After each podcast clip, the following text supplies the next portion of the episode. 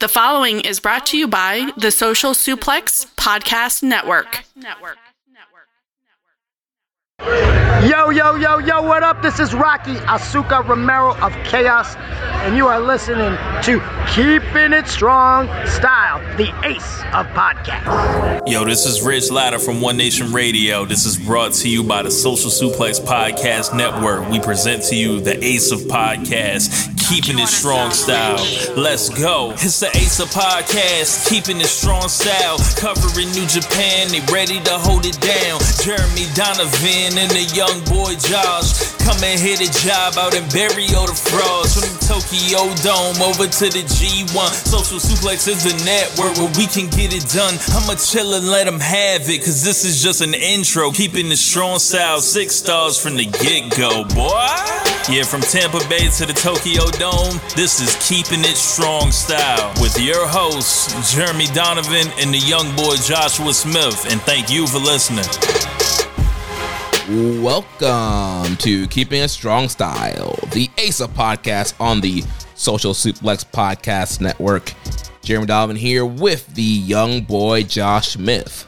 On today's show, we'll review Fantastica Mania, preview New Beginning in Sapporo, and cover all its news in the world of New Japan Pro Wrestling.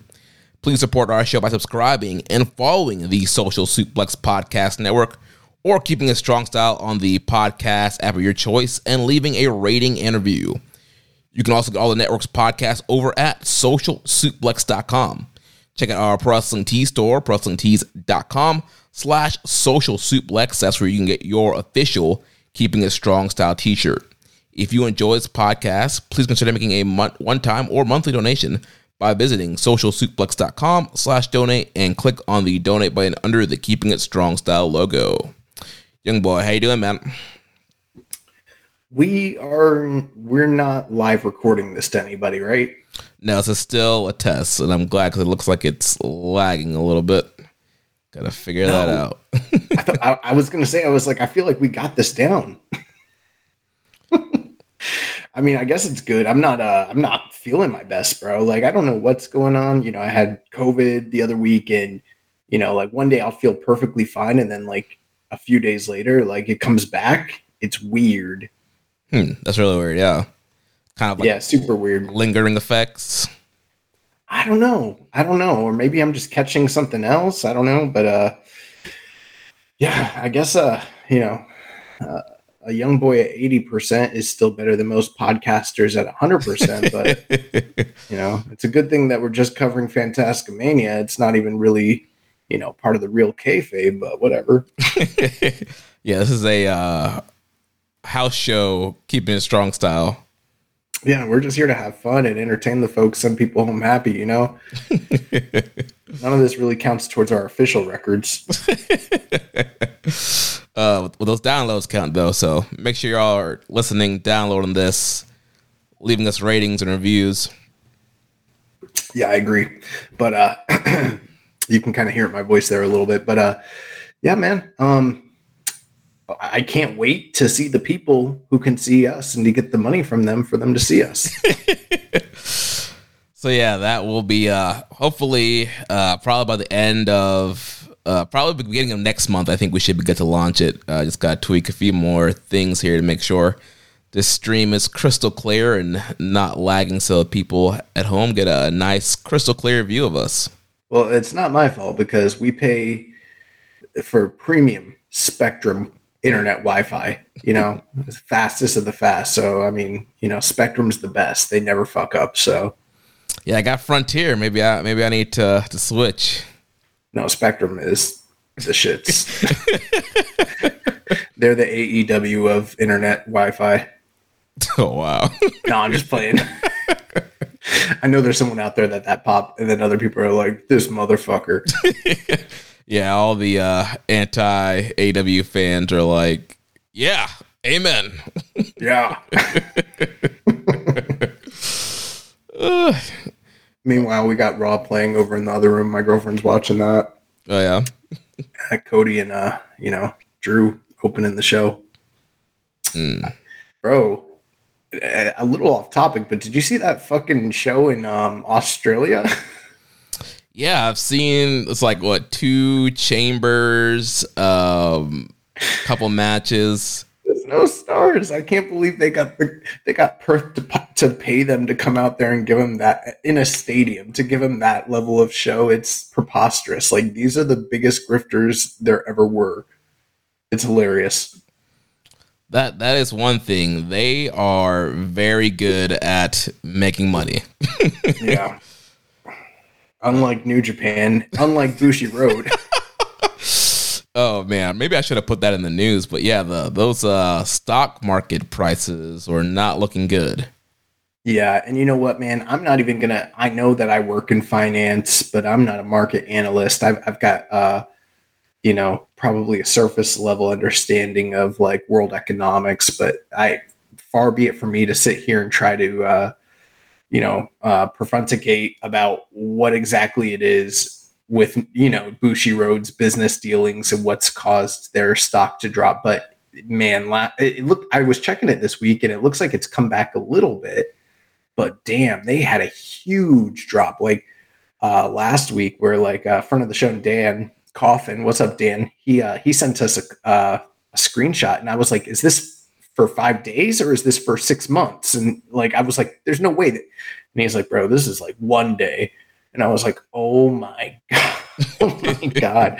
So, uh, yeah, it's, that's not, and you know, what's funny is like, I know on a show like this, we come on and we talk about match ratings, we talk about storylines, we talk about booking decisions and business dealings and, you know, behind the scenes shit and what they should and shouldn't do and blah, blah, blah. And I know the, a lot of like New Japan fans have strong opinions about everything, but like the stuff that wrestling fans are traditionally concerned with, that they're concerned will or won't destroy a company, that's not usually traditionally the stuff that destroys company. It's shit like this. It's stuff like economic stuff from the outside that are outside of other people's controls, bad timing, where it's just like, fuck, the company is going through a really serious hardship. And like, um, oh, hopefully it rebounds. I don't know exactly everything that's going on with that. Uh, anybody that's listening, if you are, and I'm not just saying like, oh, if you're from Japan or you understand Japanese culture, but I mean like if you are in the know when it comes to Japanese economics and what's going on with this company, like hit us up, give us the scoop and let us know what the fuck is going on because I saw those numbers and I'm deeply deeply concerned about the health of New Japan Pro Wrestling moving forward being tied to that stock price. Yeah, it's not good. When you see stuff like that, it's like, you know, are they going to try and sell New Japan? Um, you know, try to sell off some of their more popular assets to kind of help with profits. I feel like. Well, you have to remember, um, again, not the biggest expert when it comes to Bushiroad, but my understanding is that they are traditionally a uh, video game and card game, you know, manufacturer. That's what their business is. Their business is not professional wrestling per se. Now, obviously, I know like uh, Ohbari or Ohbari is not there anymore, but like Sugabayashi and those guys, like they do value New Japan probably based on some of the comments and reports more than they do stardom. Um, but they're like they're pretty involved with New Japan, so I'm not going to sit here and say like, oh, New Japan's doomed or or anything like that because they do seem invested in the company. But at the end of the day, when their bread and butter is video games and card games, and this is just an additional asset, even if it is profitable, it's one of those things where when businesses start doing poorly and they have to start looking at what they own that they could potentially sell off an asset like this is prime real estate for something like that you know and i don't know you know you have to wonder uh, companies like wwe have been wanting to get into the japanese market for years you wonder if that could be a possibility um, you know Tony Khan would love to own oh New Japan gosh, Pro Wrestling. bro, he, he would jump at the chance. Um, and you know, there's there's other players out there like cyber agents and stuff like that. Um, it makes you wonder what the what the future of New Japan might potentially look like in the next calendar year, just given what's happening with the movements and the shifting in, in their stock price. Yeah, man, it, it doesn't look good at all. Um, you know, hopefully, you know, I hear people saying, you know, it's gonna bounce back eventually, but I mean, I, I couldn't sit here and say for sure that that's the case one way or the other because I don't know their business like that. You know what I mean? Mm-hmm. Um, and I don't even know how you would find out something like that when it comes to. I know they're publicly traded, but I don't know the rules of a Japanese company versus like an American corporation. You know, so, uh, but I think it is something to kind of put in the back of our minds because, yeah, while that might sound crazy, you know, to be like, Tony Khan or, or, or you know Nick Khan might try to scoop this thing up, but then you wonder the size of the company and the fact that it is the wrestling business. Like, who would want this thing? You know what I mean? I, am sure there's prop there could potentially be a Japanese backer that would maybe potentially want to purchase them if it came to that, but you know that if you're Nick Khan or or whoever is still with WWE by the time everything shakes out with their fucking allegations, um, if you're WWE or you're AEW, you got to make that call. You got to make that offer. The only the only one big drawback I would say for sure is the way that um, the libraries work with New Japan. Um, you know, they don't own their own catalog. TV Asahi owns that. So it's like if you bought them, you would be, my understanding, just basically buying like the properties, the copyrights, you know, the the lion mark, probably the contracts, but you wouldn't own the library. Yeah, so at that point, like, do you even want to buy it? well, I mean, if you're uh, if you're a North American investor, how would you even uh, it's the same conundrum that the UFC ran into when they purchased Pride Fighting Championships. How do you get television deals here? How do you run a touring business? Um, maybe it could work. Uh, you know we do live in a much more globalistic society today in 2023 than we did in 2007 but it, I just can't imagine that it would be that easy for like a, a, a North American wrestling company to make headway here and, and make that happen. So um, it is something to think about because I think that New Japan's future might be in, uh, you know, I'm not, I, I don't want to like call it like ring alarms. I'm just, I'm looking at that stock price and I'm like, that's not good.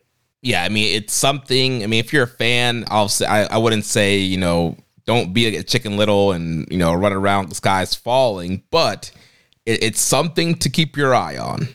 Yeah. Uh, yeah. Well, uh, en- enough of the doom and gloom. Uh, let's uh, switch gears here and talk about Fantastica Mania. So last week we had uh, one show, and then the rest of the tour uh, kicked off this weekend. And man, they weren't giving us uh, an easy time here. We had uh, Friday, Saturday, Sunday, and today all back to back.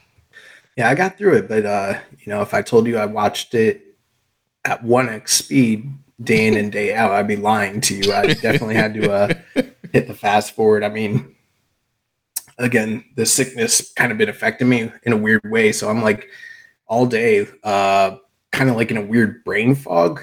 Um, you never like I you probably won't understand what I'm talking about here, Jeremy, but like I like to watch like old 70s horror films like Giallo. There's always this like milky sort of like a uh, soap opera soap opera like quality to them. Like that's what my world has looked like. So I've been watching uh Fantastica Mania like in this kind of like weird haze. So I'm like, who is that? Defunto? Why is he not wearing shoes? is this just Matt Riddle under a mask? And there, I had to like look up Defunto and decide if he was actually a CMLL guy or if it was like one of the New Japan gimmicks where they pretend to be a, a luchador. yeah. I wasn't sure what the fuck was going on, but uh, I got through it all. I watched it all. I might not have the best recollection of everything, but I seen all four nights. Well, we'll go through the results here. I don't think we need to spend a ton of time on the stuff that's not super important. Uh, we can focus mainly on the uh, the tag team tournament and then um, some of the singles matches that happened on the last few nights as well. Yeah, and there were some feuds that were kind of, you know, um, going throughout the shows. I mean, I guess first off, before we get into the results, like what were your general takeaways about this tour? How were how were you feeling at the end of the five nights as opposed to how we were viewing it last week with like the one house show? So the two shows, the Friday and Saturday show, they were in other arenas, and it still kind of had that house showy kind of vibe. I mean, it was fun. There were some fun matches, but I was like, man, it just nothing was really hitting on that next level. And we'll talk about some of the tournament match, the tag tournament matches. Like that tag tournament used to be like one of the highlights of this mm-hmm. tour. And when we started reviewing them, it was the, the brother uh, tag team, and then like the the relative tag team tournament, and now. Mm-hmm. They don't really have a ton of relatives now, so they have the, the inner faction tournament, and I don't know. To me, it was just kind of there. Uh, right. And then, but when we got to Korakuen, things picked up um, Sunday and today when we're in Korakuen, and the singles matches were great. I'm excited to talk about those. A lot of energy. Um, yeah, I really enjoyed the Korakuens. Yeah, I sort of felt like, um, you know, last week I was a little down on Fantascomania just because in the past, this tour has usually had certain like story threads that kind of, uh, you know, they're self contained and they sort of ran through the entirety of the tour that was on tape. And you'd kind of follow these mini feuds and storylines and like the tournament, like you mentioned. And I felt like some of that was somewhat lacking here. But um, what was a kind of refreshing and different from this tour was that when they say like this was a lucha libre festival like a celebration that that element definitely was here on these last four nights where it was like you know um maybe not everything didn't make 100% sense you'd see guys flip-flopping from face to heel just depending on who they're facing and what the need was match to match but mm-hmm. this was certainly a celebration of like the lucha libre style and guys were flying and having fun and you know, it's kind of just a feel good thing. Um, easy watches, even if the shows, like for instance, night, like you mentioned, night, uh, I guess technically night four, but for us, night two and night three, they weren't like blowaway shows, but they were just easy watching. You know, you didn't have to pay super close attention. You got some good action if you did, but um, it was nothing that like blew me away. But it also wasn't like a slog to get through the way that like you know um, a, a bad road to show might be. You know what I mean? Mm, yeah. So I felt like that was beneficial. But I there was a part of me that was like, man, I was hoping, and there were some good feuds, and we'll get to them. But I was sort of hoping for like I'm used to what we've gotten in the past, where you can kind of sink your teeth a little bit more into the like story threads throughout the the um you know the the the tour, and that wasn't quite as prevalent here. But there were some cool developments coming out of the show. Um, I listened to all the backstage comments, and so there were some challenges and some confirmation. So there, there's even if this isn't quote unquote like uh, you know canon, there's still some like storyline stuff going on on this tour. Yeah, definitely. Well, let's jump in. Uh, so first we had um, February 16th. This was in uh, Aichi in the Nagoya Conference Congress Center event hall uh, show opened up, we had the team of Sho and Kanemaru defeating Defunto and Tiger Mask. So just kind of an opening tag match here. There wasn't really a ton of story here at this one.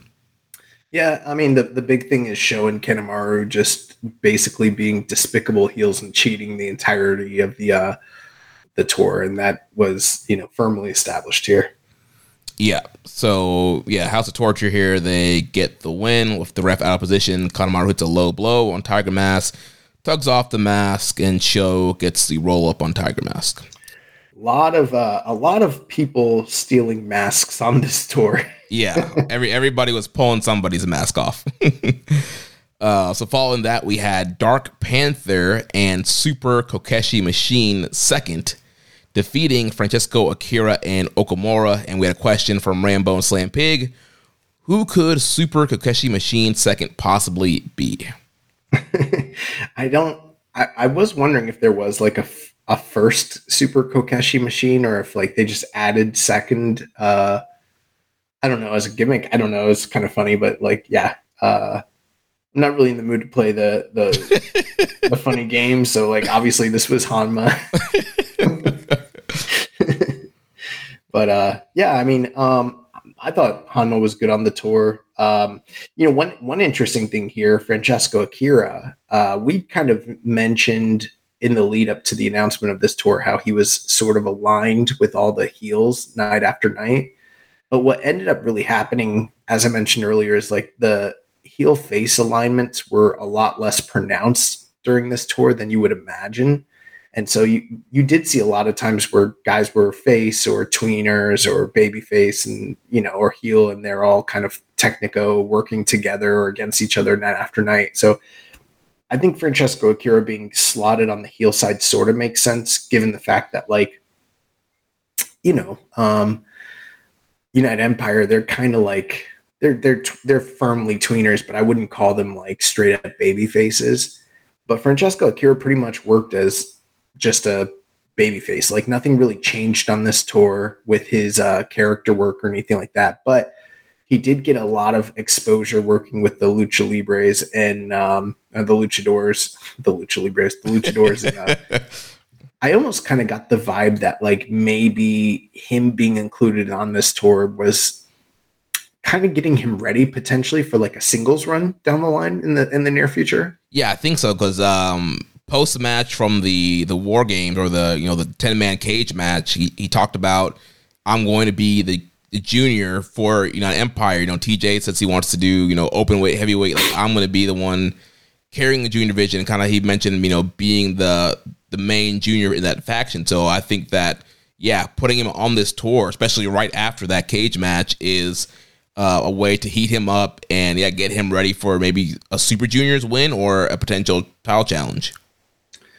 yeah, um, I'm I'm wondering the same thing too. So that was the, the main thing I want to talk about here. You know, um, but Dark Panther, Tokyo, uh, Tomoaki Honma, they have him. You know, it's funny if you go to New Japan World, they actually have Honma listed here. They don't have Super Kokeshi Machine. yeah, the New Japan uh, web staff was not with the games either. yeah, they're just like, I don't.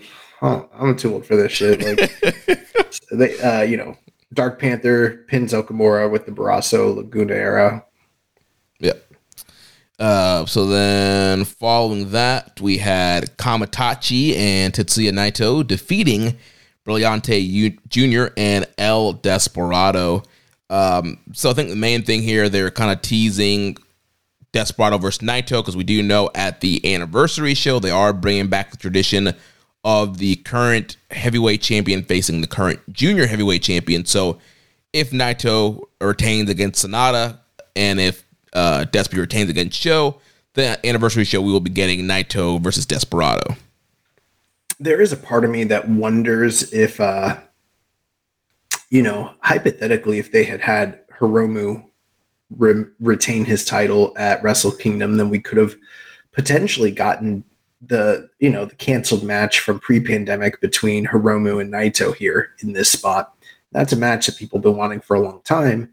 Obviously, they they're going in a different direction now, and I'm wondering if maybe they opted not to do that because they have intentions to do Hiromu Naito at a bigger stage down the line this year. Yeah, maybe. I mean, I, I can't say for certain. Like, I'm not going to sit here and proclaim boldly that Hiromu is going to like win the G1 and, you know, headline Wrestle Kingdom or anything like that. But it just seems like that's a match people have been wanting for a long time. Maybe you do that in the G1. Maybe you do that at like a Dominion or who knows? Maybe he wins like New Japan Cup. I don't know. Um, but I feel like that could still be in the cards and maybe they're holding that one off as opposed to like paying it off now. But uh yeah, or even too like we talked about last week, you put him in um G1 and maybe you have Naito and Hiromu in the same G1 block. And the man So what I said. Man, oh, you did? Yeah.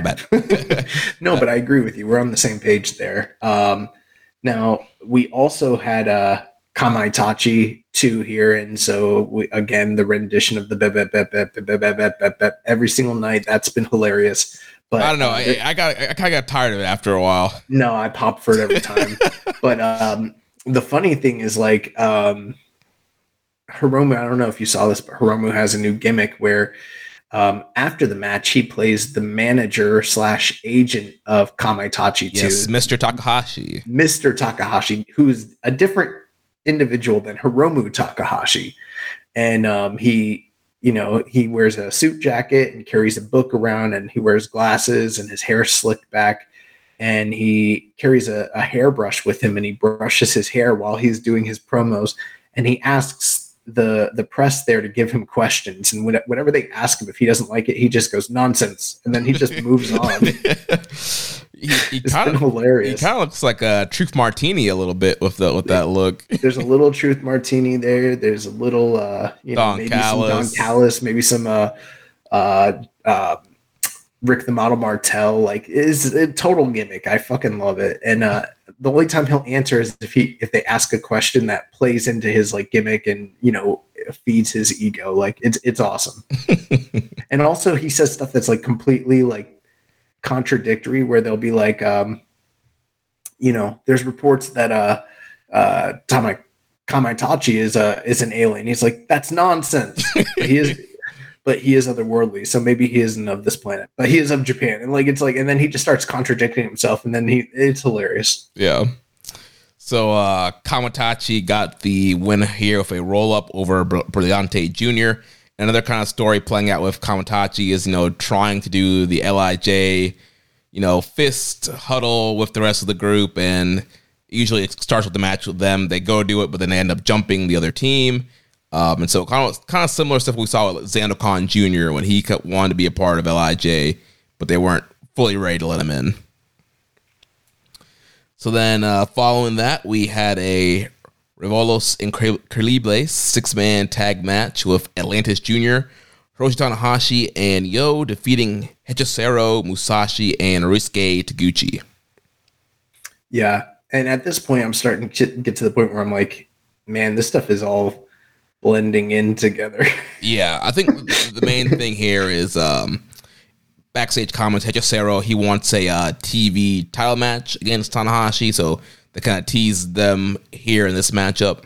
Well, Tanahashi did. Uh, he came and uh, pretty much accepted the challenge and said that they're gonna they're gonna do that down the line after you know after he defeats Matt Riddle.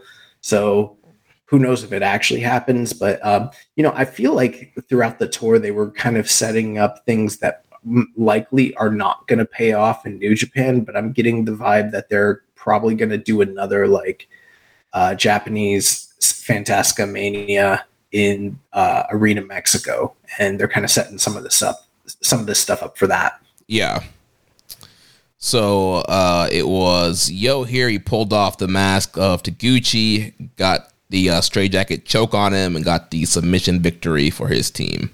Taguchi backstage after this match was hilarious because he kept putting his hands in his face and basically uh, asking if the press was were going to pixelate his face to protect his identity. And like I don't know, I guess he just kept like moving his hands in front of his face. It was very David Lynch esque. Like it was almost like he believed like if he didn't see us, like we wouldn't see his face, but you can clearly see his face. And he's like, "You're gonna, you're gonna blur this out, right? You're gonna blur my my face out." And like, but no one confirmed that. But he just believed that they're going to blur his face out. So yeah. yeah. Uh, the funny thing is, he has like the, the crappiest little face mask. It's like a mask that you would make in elementary school for like the you know little Mardi Gras parade kind of thing. Little like each uh, King Tut kind of mask What's he doing? At least bring out like the mass course if you're trying to, you know, quote unquote. You know, Taguchi during this tour, at this point, Taguchi is uh, basically a non-factor when it comes to day in and day out New Japan. So, I mean, he's just essentially, I mean, yeah, he's been comic uh, relief for a long time, but you know, there was always big match Taguchi. That's pretty much that's done. Like he's basically dad status at this point, but for the juniors. But um, you know, a lot of the comedy he does usually irritates me. But on this tour with these guys and a lot less ass play, like I kind of dug Taguchi this week. Yeah, I mean he, he was fine. I, am not gonna he praises on him, but yeah, it's better than I think what we get sometimes. It's just like you know usually i'm i'm like i don't want to see his ass. I don't want to see like people stick their fingers up his ass. I don't want to see people ram things up his ass. Like i'm i that's like that's my barrier. So like if they're not doing that stuff i'm okay with it you know? Yeah no uh no red thongs. No red thong yeah none of that like and we didn't get any of that so that's where that's where i'm coming from i'm like i could stomach this it's all right Uh, so following that, we had another Relevos incredibly incredibly What a theme song where it's like the opposite of Billy Gunn, where it's like, I'm not an ass man. He's not an ass man. do, do. Oh, he doesn't love to see him. I mean, I, I am, but just not when it comes to Taguchi.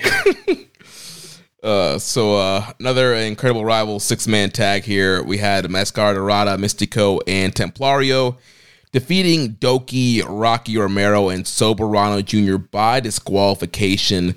So in a lot of these six mans, we've been seeing uh, Mascara Dorada and Mystico team together. We kind of mentioned that last week. You know the kind of current ace of CMLL Mystico and the, the, the guy that they're pushing as their future ace in Mascara Dorada. So they've been teaming a lot in these matches. So they're teamed up here with uh, Templario and going against the, the heel team of Doki, Rocky, and Soberano, which we've seen Rocky and Soberano kind of form this partnership. As saw it on New Japan um, Battle in the Valley. They, they're kind of teaming up more together, and Soberano's been going under Rocky's wing. Um, so all that kind of played out here in this matchup. I thought this match was awesome. There wasn't a lot that I remembered from this night in particular, but this this match was right up my alley, and it makes sense because it's all the you know the the top guys that I'm fans of, and that were all in the big singles matches, and they they just went out there and they they were just flipping, bro. Lots of dives, yes, lots of great action, high flying all over the place. This was a this was a showcase match, and then um uh, I believe it ended when um, Soberano Jr. unmasked Templario here, and that's what caused the DQ. Yeah, rips off Templario's mask. Ref calls for the DQ, and they also they were all building a singles match between uh, Templario, Templario and Soberano Jr. Yeah, plus Rocky Romero and uh, Volador Jr. have had the long-standing rivalry, uh, you know, dating back for years, but you know, really heated up last year, and uh, they were building to that singles match the, the following evening as well. Um, additionally, in the backstage comments, they confirmed that Doki wants to have a singles match with uh, Mystico. Mystico heard him, came backstage, and basically confirmed that if he wants a, a singles match with him and possibly a title shot, that he's willing to do it. They shook hands and they agreed to it. So again, that's one of those things where it's like I don't see Mystico. I don't see Hechicero necessarily coming back for a TV title match. I don't see Mystico coming back to New Japan to defend his historic middleweight title, but I do think that they're probably going to do those matches in, in, Mexico, most likely. Yeah, that makes a ton of sense. So yeah, this match was kind of like, you know, for the for the evening, probably the most. uh It was definitely the the highest quality match, but it also set up a lot of the kind of story threads throughout the tour. Yep. So then, following that, we had the start of the inner faction tag team tournament. So the team of Magnus and Volador Jr. They defeated Pegaso and Stigma in 12 minutes, and boy, yeah, this one was uh this wasn't a bad match, but the finish was fucked up. Where Marty Asami, like, I don't know, like I he bro counted this whole this whole tour. He's been off. I don't know what it is, but he's been horrible on this tour. Just blame it on the alcohol, bro. this man's been hitting the hitting the booze, you know, hitting something, hitting something. I don't know, dude. This man was like not counting for five on rope breaks. Like they were just do, dude. There was a, a point here where like Volador um, and Magnus were in the ring two on one for like a good five minutes, and like he would say like, "All right, one in, one out."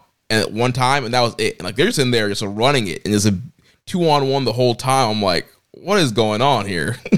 well, you know how bad New Japan is when it comes to this sort of thing with uh just their tag teams in general.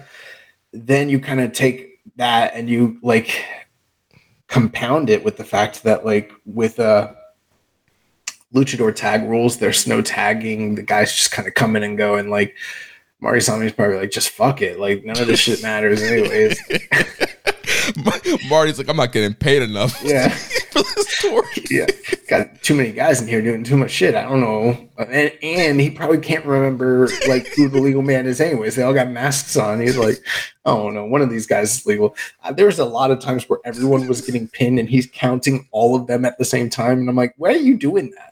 You don't even know who you're just covering your bases and just hoping one of them is the legal man. You don't even know which one's legal. Well, well, that's what caused the screwy finish. Yeah. So, um, Volador and Magnus stayed, you know, had a double pin, and ref, you know, Marty counted one, two, and then one of them kicked out, but the other one didn't. And then Marty just called them, and they were going to keep wrestling. And Marty's like, "No, no, no, no, no, it's over. I counted three.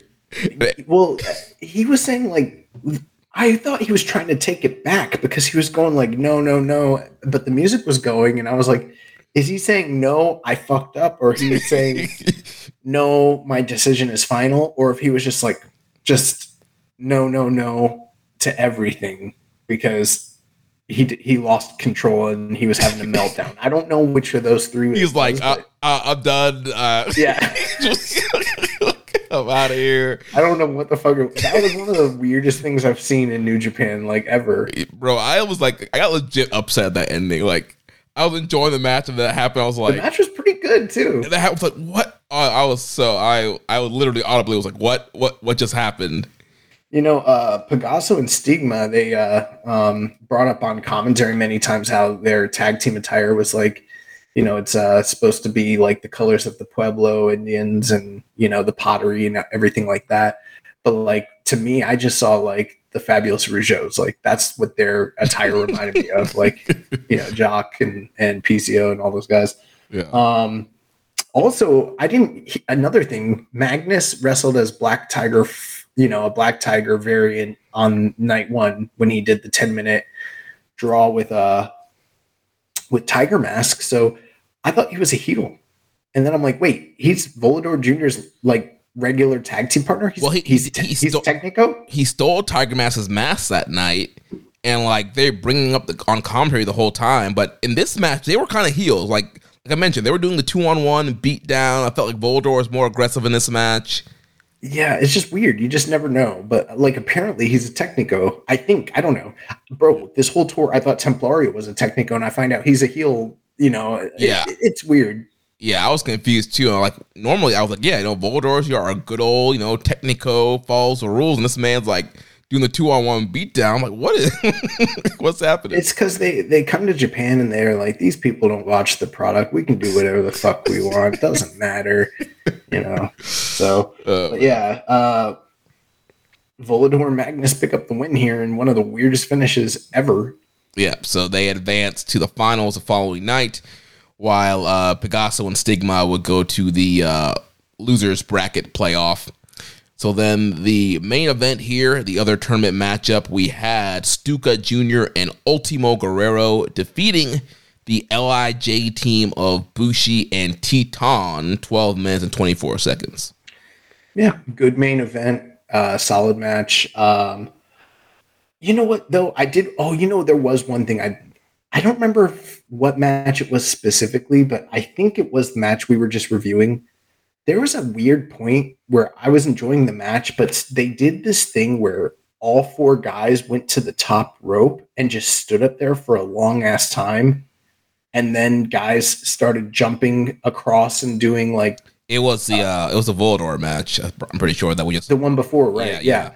And I'm like, why? But they stood there for so long. I'm like, you guys just like fucking blew the spot. Like, this is not dynamic. This is fucking weird. You're all holding on to each other and just standing up there for a long ass time. Like, I think that was a spot like right before the whole the screwy pinfall. Like from no, there, the screwy pin, the screwy pinfall came after like the basement drop kick to the head and the um and something else. I don't know, but yeah, it, it was just weird. I'm like, that obvious cooperation. I mean, I, I get it. It's lucha libre, but like, you got you don't want to all four guys balancing on each other, standing atop for like literally like 30 seconds before anything happens. Like, it just looks terrible. yeah.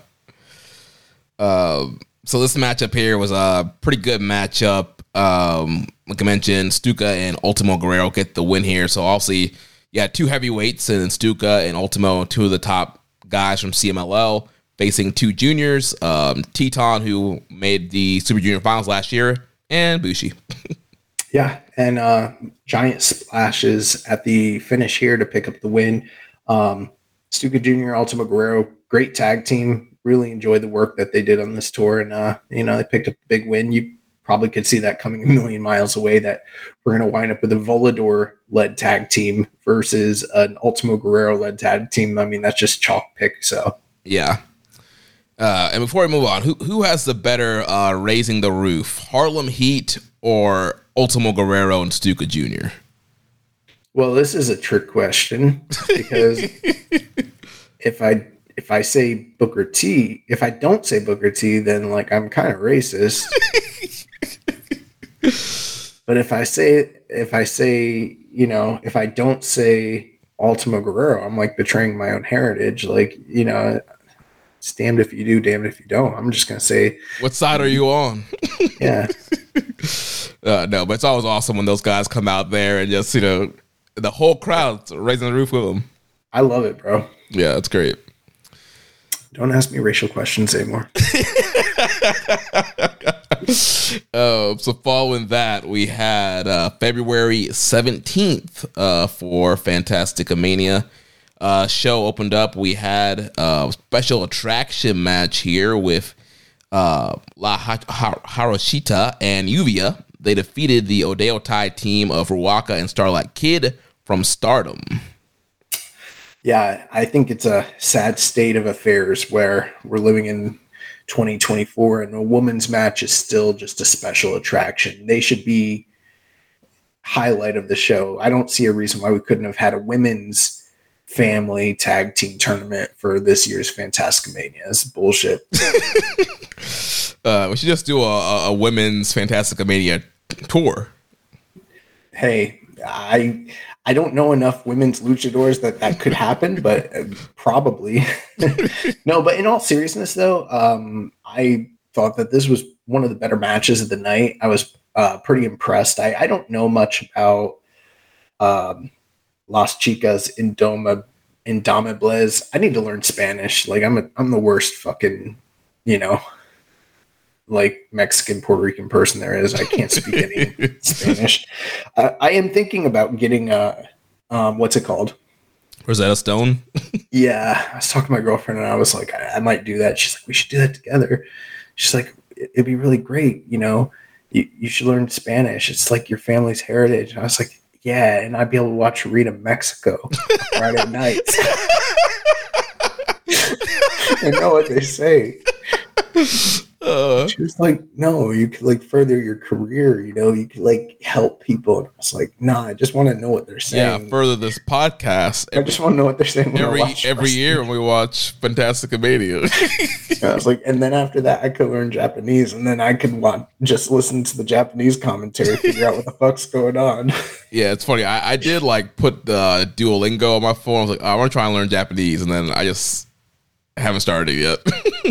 oh, but um, going back to what I was saying again before I got sidetracked. Oh man, I'm literally like losing breath doing this show. Can you tell? you do sound a little like it's kind of bro like it's i'm sick it's weird like anyways um i don't know very much about these uh luchador women but i they were like kind of like for lack of a better term like female hosses they were kind of like bullying starlight kid and ruaka and uh but also they had a lot of like llave styling. And you know starlight kid she likes to fly.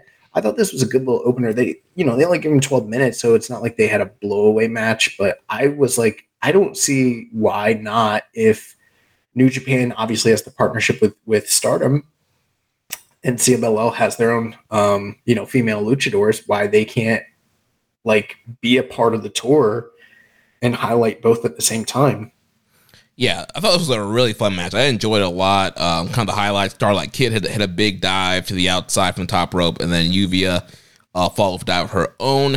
Um, and then we got down to the end where Jarochita uh, tapped out Ruaka with a Moodle lock. So yeah, really fun, entertaining matchup, fast paced. You know, they only got twelve uh, minutes twenty six seconds here, but yeah, it was really enjoyable for for what it was. Yeah, and I mean, you know, Fantastic Mania Tour is just like there's a lot of different things going on here. I feel like it would add a little bit of flavor to the to the tour to maybe include some women and kind of showcase them, highlight them, that sort of thing. Yeah, especially you know somebody like Stephanie Vaquer, who's uh, gotten over, especially on New Japan shows. I think it would be great to have her on these shows. Yeah, I, I just think I think the synergy would be beneficial across the board. So yeah. Yeah. So then, uh, following that, we had the LIJ team of Naito and Yota Tsuji teaming up with Kamaitachi to defeat Difunto, Ryusuke Taguchi, and Super Kokeshi Machine second. Yeah, unfortunately, um, Kokeshi Machine had his mask ripped off, and you know they, they called it a malfunction, but it, it was clearly revealed that he is, uh, in fact, Tomoaki Honma.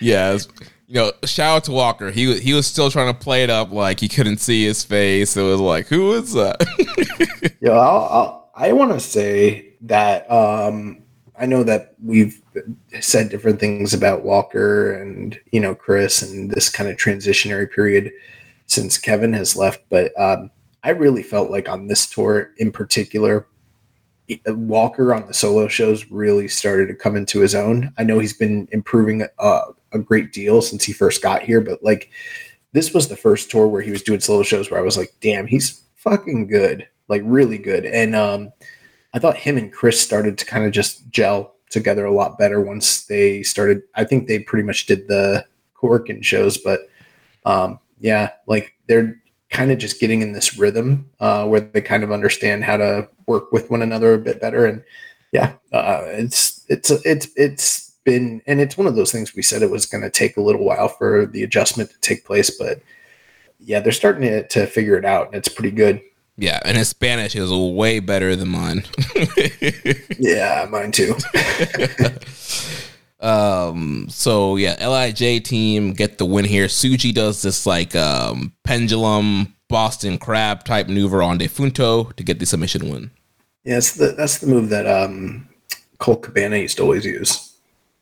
Yeah, um, the Billy Goat's curse. That's what he calls it. I think I've seen people call it like the the Hangman's uh, Boston Crab or something like that. Yeah. Uh, then following that, we had Sho and Kanemaru teaming up with Hechicero and Okamura, and they defeated Atlantis Jr., Dark Panther, Hiroshi Tanahashi, and Yo. Um, so this was uh, setting up the Okamura and Dark Pan- Panther singles match that would be coming up, and continuing to tease Hechicero versus Tanahashi. Yeah, I don't have much more to say than that. yeah, um, you know, House of Torture, it was fine what it was. Um, Hechicero uh, tied up uh, Panther in a really cool submission, dude. His that that submission finish is the only thing the takeaway I had where it was I don't even know it was almost kind of like a uh, like a Koji clutch, but sort of like a, a reverse arm triangle choke. Like it was, it, I don't know, I don't know what you call it. What, it whatever it was, yeah, it was nasty. Um, so yeah, they get the win there. So then, uh, following that, we had uh, Brillante Jr. and Soberano Jr. defeating Doki and Templario by disqualification, eight minutes and 40 seconds. Yeah, so on this night, um, Templario was much more the Rudo uh, versus Soberano Jr. out for revenge. He had his mask stolen the night before, so he returned the favor. He stole Soberano Jr.'s mask. Uh, lots of just crazy heat for this one. Uh, Brillante Jr. and Doki were trying to break it up. Those guys were getting punched out. The Young Lions were in there. They were getting beat up, and uh, they just brawled like all the way to the back. And uh, you know this this was a great setup for the match, the singles match that they had the following night in Korakuen Hall. Yeah, really great build to that match. Also, I thought uh, Brillante looked good in this match too. Uh, they mentioned on commentary that he is the nephew of Andrade La Sombra, um, and this was the mascot Andrade had pre before he was La Sombra. He was a uh, Brillante Jr. So mask kind of being passed down to the nephew here, and he looked pretty good here too. Yeah. So then, uh, following that, we had Francesco Akira, Mascara Dorada, and Mystico defeating El Desperado, Rocky Romero, and Tiger Mask 10 minutes and 44 seconds. I loved the post match comments for this one because you had Rocky and Desperado in the back, and Rocky's like, I don't know what happened. I don't know. We lost. How did we lose? I thought we had great communication. and Desperado's like, I agree. I agree. We're a great team. And he's like, he's like, it was that tiger mask. He sucks. He's why we lost. And like Desperado's like, yeah, I was totally Tiger Mask. And then he was like, you and me, 100% communication, same page. He's like, Tiger Mask, 0% communication, loser. And he was like, yeah, he sucks. and they just like completely just buried Tiger Mask. Like, he was 100% the reason they lost. Well, I mean, he, he was. Uh, they had a back and forth uh, roll up section here between uh, Tiger Mask and Akira. Akira got the better of Tiger Mask, held him down, and got the, the win here for the team. Yeah, and I also thought that this was one of the uh, better multi man tag matches of the tour. Yeah. So then, uh, following that, we had the third place match in the interfaction tag team tournament. So the LIJ team of Bushi and Titán they defeated Pegaso and Stigma eight minutes and thirty five seconds. Um, this this match was fine. You know, um, very is on the short side. Uh, two teams battling it out for so that they don't come in dead last. That's pretty much the most you could say about this one. Yeah, um, Titán hits his um, Immortal uh, double stomp onto Pegaso's back after Bushi did the uh, MX, and they get the win here. So yeah, fun little matchup. Uh, thought Titán looked pretty good here. Uh, so yeah, they get in uh, third place. Then the finals of the tournament, we had the team of Stuka Jr. and Ultimo Guerrero. They defeated Magnus and Volador Jr. 11 minutes and 51 seconds. And um, you know, in the past, this tournament, I guess, like when it first was happening, it kind of felt like a a fresh new concept for the tour. And then after a little bit, there was a little bit of prestige, but you know, like you said, it, it moved from being like a brothers tournament to like a family member tournament to like now it's just dudes in a faction and they don't win anything. They don't even bring out like flowers. They don't bring a yeah, trophy they, out. To, I feel like they used to bring out a trophy. I think they should be like a check. Like it used to be they like get, they don't get anything. So it's like it's kind of a waste of everyone's time. And that these guys aren't wrestling this tournament in a way to where it really feels like it matters, anyways. Either. So you know, this match was fine. Um, it was pretty good. You know, uh, I don't I don't have much more to say. It it, I wouldn't rank it as something you need to go back and watch if you missed it. Honestly. Yeah, towards the end here, uh, Ultimo Guerrero hits the I think he calls it the Ultimo Special, which is like a top rope reverse suplex on Magnus, and gets the win. Yeah, uh, competitive match, good action. This was a good like house show tag match. Yeah, and kind of a expected win here for Ultimo Guerrero and Stuka Jr. So then that takes us to uh, and Hall now for the uh, February 18th. For the real shows. yeah, the uh, yeah th- those should have been like Road to Fantastica Mania, and this should have been uh, Fantastica Mania. So we had uh, February 18th, Korakuen Hall show opened up. We had uh, the team of Tanahashi, Pegaso, and Ryusuke Taguchi defeating Super Kokeshi Machine Second, Tiger Mask, and Yo don't have much more to add here. Just a, a, fun opener with lots of guys on the tour. Yeah, Tanahashi uh, rolled up uh, Honma here to get the win for the team. Um, then following that, we had the LIJ team Bushi, Naito, and Tsuji teaming up with Kamaitachi to defeat Sho, Kanemaru, Yujiro, and Magnus. Um, one thing um, in the post match comments uh, on this tour, I don't know if it was on this night or what night in particular, but Sho appeared to have confirmed that he is accepting the stipulation that was presented to him by Desperado for their uh, upcoming IWGP Junior title match, where if he uh, loses to Desperado, he will have to leave House of Torture and join Strong Style. Um, there was also um, another thing before I, I forget, you know, on the tour previously, Sho had stolen the junior title from Desperado, and he kind of just carried it all throughout the tour. And like Despy wasn't trying to get that shit back. Like I don't know, like House of Torture just steals belts, and then the dudes that get the belt stolen just let them hold on to it. they don't try to get it back from them. It's weird. It's like we know we're gonna win, so we'll just get it back when we win. there, there, was also uh, since we're on the subject of Desperado, I think Starlight Kid had mentioned wanting to further her partnership with uh, Desperado in the future. And you know, I don't. I, I saw one translation that kind of mentioned strong style. I don't know exactly the full extent of that, but yeah, yeah.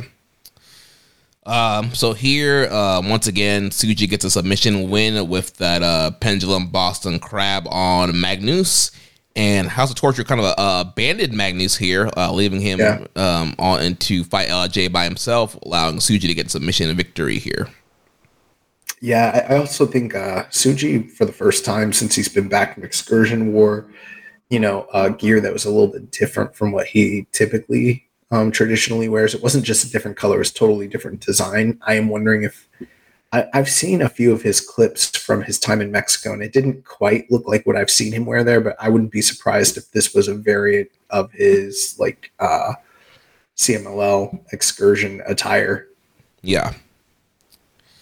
So then, uh, following that, we had a special challenge match here with Titán defeating Brillante Jr. So kind of the whole thing here. Um, we mentioned Brillante Jr. He's up and coming, nephew of La Sombra. He wanted to uh, challenge Titán to a special singles match here. So kind of the up and coming um, guy versus a more established star in Titán. Um, also, a really fun match. I thought Br- Brillante Jr. looked uh, pretty good. Yeah, this is a good showcase match for him, give him some exposure and experience. And, um, you know, Titán is probably one of the premier guys from CMLL that actually works, uh, you know, a little bit more predominantly on the New Japan roster as well. And he is one of the top guys in, in CMLL at this time. So it's not a surprise that he picked up the win here, but uh, good up and coming showcase match for Brillante Jr. and uh, Titán picks up the win. Yeah, also uh, Hiromu came out and seconded Titán for this match, and he was drenched in sweat. Look, he was gassed. and and yeah, what's funny about that was like Kamaitachi had wrestled the match previously. We hadn't seen Hiromu Takahashi on the entirety of the tour, but suddenly comes out to second Titán, and he yeah, just uh, obviously he had to do a quick wardrobe change. yeah, And also, I mean, he he was he's been working at in that full body suit, so you have to imagine how hot that probably is. yeah. Uh, but Brillante did a lot of cool stuff here. Uh, here versus uh, Titán's uh, Tornado DT uh, with a cartwheel. Did a really cool uh, tornillo, tope tornillo. Um, running set out power bomb. Did the he went for the uh, La Sombra um, split like a moonsault for near fall. Uh, but then eventually Titán uh, came back, hits the double stomp, and then does the um, his uh, immortal um, Mutal lock and tapped out Brillante to get the win. So then, uh, following that, we had the uh, Black Cat uh, Memorial match. Was it this matchup or was it the following match? No, it's this match. Yeah. Uh, so yeah, Atlantis Junior, Dark Panther, and Musashi. Uh, No, no, it was not this match. no, I think it was uh, the next night, right? Uh, yeah, I believe so. I'm I'm pretty sure. Yeah, it was the next night because uh, what's his face was in that match. Um, Tanahashi was in that match, right? Or yeah, was did that? Did we already review it? uh, we Compelling audio. man, there's a, there's a lot of stuff to keep up here with this tour. yeah, if this had been spaced out just a smidge. Um, yeah, the fifth match was the Black Cat Memorial match was Desperado, Stigma, Mascara Dorada, Mystico versus Ultimo Guerrero, Stuka Jr., Francesco, Akira, and Difunto. Okay, so we're almost there. So yeah, the fourth match was Atlantis, Dark Panther, Musashi defeating Doki, Hechicero, and Okamura. Uh, so once again, this was kind of continuing to preview uh, Dark Panther and Okamura. Um, and and also uh, provide a preview for Atlantis Jr. and Hechicero the, the following evening. yeah, so uh, Dark Panther tied up Okamura, got him to tap out to get the win here. Um, so then following that, then we had the uh, Black Cat Memorial match with El Desperado, Mascara Dorada, Mystico, and Stigma defeating Stuka Jr., Ultimo Guerrero, Difunto, and Francesco Akira. Yeah, um, they do this match every year as sort of like a, a memorial to Black Cat, who was a liaison between uh, New Japan and and you know the Mexico offices, and um, I thought this was one of the, the better you know Black Cat Memorial matches that I could recall. Lots of high flying, very fast paced action. Um, all, all these guys working really really hard here. Yeah, really fun match. This was a really uh, high pace matchup here. Uh, Stigma ends up hitting a pile driver on Difunto to uh, get the win. And yeah, really fun stuff. Then uh, following that, we had semi-main event of the night. Soberano Jr. defeats Templario 18 minutes and 40 seconds. Yeah, they did a great job on commentary here, kind of talking about the ongoing feud that these two guys have had with one another throughout their careers and what their you know career records look like and what their recent um, you know victories were against one another. So a lot of uh, homework being done there. I don't know if that came from Chris or if that was more of like a, a lucha blog thing, but um, kind of setting the stage. And this match just ruled um, yeah. easily the match of the, the tour. Yeah, this match was so awesome. I mean, from the opening of the match, uh, Templario, um, or excuse me, Soberano hits a big Fosbury flop uh, towards the beginning, and then this uh, top rope corkscrew press. Uh, Templario comes back with springboard drop kick. They're just doing a lot of really cool stuff. Uh, one of the crazier spots was uh, Soberano doing the dude buster uh, onto the apron, and mm-hmm. they, they ricocheted off the apron onto the floor. Onto the floor. So yeah, he, was crazy. He inadvertently did like a double dude buster apron to the floor, which is nuts. Uh, yeah, this was just really, really, really high level um, lucha libre, but done almost effortlessly, like flawlessly in most cases. And uh, these guys really impressed me. Um, it, typically, you get some really good singles matches at the tail end of the lucha of the uh, Fantasticamania tour but this one kind of stood out to me as being one of the higher end ones that I've seen in quite a while. And um, you know, I don't I don't know what the I don't know what category these guys fit into, but I'm I am gonna kind of assume right now that they're probably on that threshold for junior. So I'm wondering if they are, you know, if this match is uh, potentially a junior match the year contender come award season. Uh, very likely so. But uh, yeah, we'll see. I mean, they, they did have Soberano in that heavyweight uh, World Tag League tour, and he is you know signed with New Japan, so maybe they're going to push him as a heavyweight. Yeah, it's hard to tell. That's why I was kind of questioning that one, but uh, this match was just really incredible. There was one move, and I I can't quite describe what it even was that I saw, but even on commentary, they're like, I don't know what the fuck that was, but it was like some sort of spinning cartwheel fucking destroyer thing that these guys did, and like it I, have been I've watched a lot of lucha libre over the years. I, am not lucha blog or anything like that, but I've seen a lot of crazy stuff. But this was something where I was like, "What the fuck was that?" I felt like I was watching, you know, like the first time you saw the the luchadors in '96 and on Nitro. That's what this was. I was like, "What did I just see?" Like they did something in this match that I need to get the replay of because I was blown away by one of the moves at the tail end. Yeah, dude, it was a great sequence where um he gets um, Templario caught in the ropes, and he immediately does that springboard moonsault while they're caught in the ropes. Like that was nuts. They did some crazy stuff, and they just flowed. Like it was really like when people say lucha libre is like a beautiful kind of art. That's what this match was, and um, you know, there's a lot of grit, a lot of you know, um, good strikes and exchanges, a lot of great near falls. Like this kind of epitomizes epitomize like what a really good third fall of like a lucha libre title match usually feels like. And yeah this was the standout. And the, the match following it was no slouch either but this was the highlight of the tour. Yeah Soberano hit a uh, big jumping knee followed by two set out pile drivers to get the win over templario uh, we had a question here from Discord. Daddy says, Buenas noches, senores. What tours do you expect to see Soberano on this year? And will he align with a faction?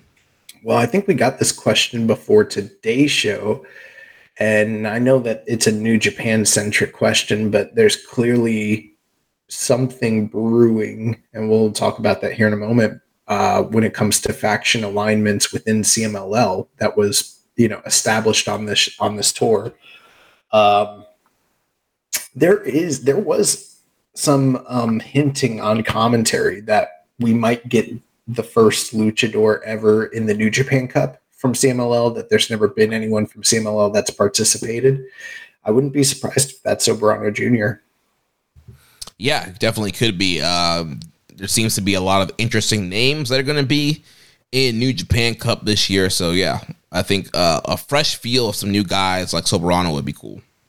Yeah, and I mean, uh, if hypothetically Soberano is working as a heavyweight and he does have a contract with New Japan, you might see him in the G1.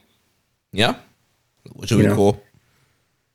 Got a lot, a lot of spots to fill this year. yeah, as, as far as alignment, I really don't know, but he is, you know, heavily a heel. I wouldn't be, you know what? I wouldn't be surprised if, like, and I know people are going to groan when I say this and be like, that would be bullshit, blah, blah, blah. But, like, given how, like, quote unquote evil his character sometimes comes off, I wouldn't be surprised if he, like, aligned with House of Torture ew. it wouldn't really bother him that much. Nothing would change. I mean, he's still just Soberano as a heel. You know yeah. what I mean? Like he would only really be moonlighting here anyways. But I mean, like, where else would he? Where what other heel faction can he really realistically join right now? Yeah. I guess we'll talk about maybe the Rocky connection will lead him somewhere else. Um, we'll talk about maybe. that in a second. Uh, but speaking of Rocky, the main event here was Volador Jr. defeating our good friend Rocky Romero 22 minutes and 34 seconds, continuing their uh, rivalry, great rivalry from last year with a great series of matches. Yeah, another highlight match of the tour. This was, in my opinion, the second best match of the entirety of the tour. And you know, getting two really high level singles matches back to back on this evening, um, you kind of combine that with like uh, some of the other stuff that was on the evening. This was, in my opinion, the best night of Fantasticamania that we got all throughout everything that happened. But um, you know, Rocky and Volador, they've worked. It's kind of funny because they were right in the middle of their heated feud last year during Fantasticamania, and everyone was sort of speculating that that was going to lead to a uh, a singles match between them during Fantasticamania last year, and it didn't happen. And it was like kind of a wasted opportunity. It was like, damn, you guys aren't you really not going to do that because it's like an ongoing thing currently. And I guess they wait. They decided to wait a year. Um, you know, most of those matches are actually the the two big ones. Volador put over Rocky Romero clean as a sheet in Arena Mexico. So it makes all the sense in the world that Volador would, uh, you know, get the big win over Rocky on his home turf in Japan at Korakuen Hall. Um, they did a lot of great stuff in this match, but ultimately it was Rocky picking up the win here. Yeah, really good match. It was kind of almost a anything you can do, I can do better situation. Uh, Rocky would go for a big uh, tope, then Volador would do a two tope, and one guy would do a Spanish fly, the other guy do a Spanish fly. So they were kind of going uh, move for move with uh, some of their big spots. Uh, Rocky did a uh, running double stomp from the apron to the floor onto uh, Volador. Um, Rocky got a Sliced Bread for a great near fall. Uh, springboard frog splash. Um, Volador was doing a lot of cool stuff too. Um, uh, let's see here. Did a great. Uh, Rocky got an air fall from the Dude Buster. He was trying to tap Volador out with the cross arm breaker, uh, but Volador refused to tap out. Um, Volador uh, reversed it into a power bomb, and then he gets this uh, springboard Canadian destroyer out of nowhere to get the pin over Rocky. Yeah, that finish too, um, where they were at the they were on the top rope and they came off the top rope and landed in the armbar. That was the finish of the first um, surprise upset win where Rocky defeated Volador. And th- uh, that was a huge callback to that moment. But this time he wasn't able to get the victory over Volador. And very shortly after that, Volador hit him with that destroyer. But what was unique about this one was it was a rebounding destroyer after he hit the second rope and like turned back, like he rebounded off the, you know, jumped on the second rope, turned around and hit a destroyer. Like really slick, really awesome finish, and uh, yeah, picked up the win there. So um, kind of putting the stamp on the the rivalry between those two guys for the time being.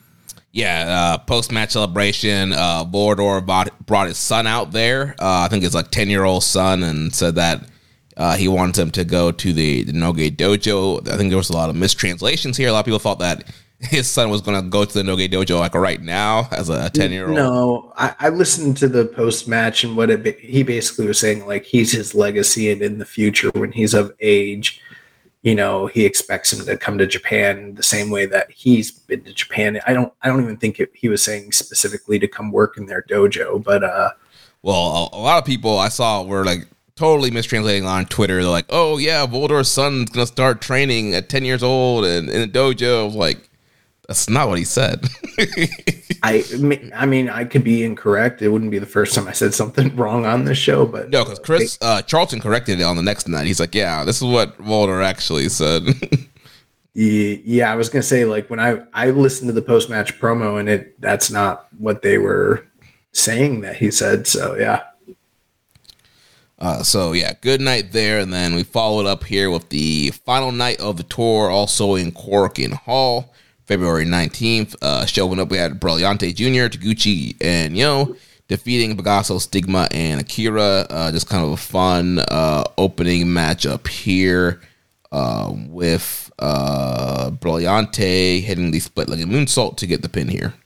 Yeah, and that's one of the finishes that um, La Sombra used to do in his younger days as well. So very much like a nod to his uncle and you know he kind of picked up the big win there. So you know, special moment for him. Yeah. Then we had uh, LIJ, Bushi, Naito, and Titán teaming with Kamaitachi. They defeated Sho, uh, Kanemaru, Difunto, and Magnus. So um, after LIJ got the win, uh, there was a little angle here where Sho and Kanemaru were being down. Difunto and Magnus uh, well, they came back and got the better of them and cleared the ring of House of Torture getting a little revenge from when they left uh, Magnus uh, all by himself. Yeah, and you have to wonder if this is the last we're going to see of Kamaitachi, or if he's just an enigma that's going to, you know, fade away into the ether. you have that man uh, work Super Juniors twice.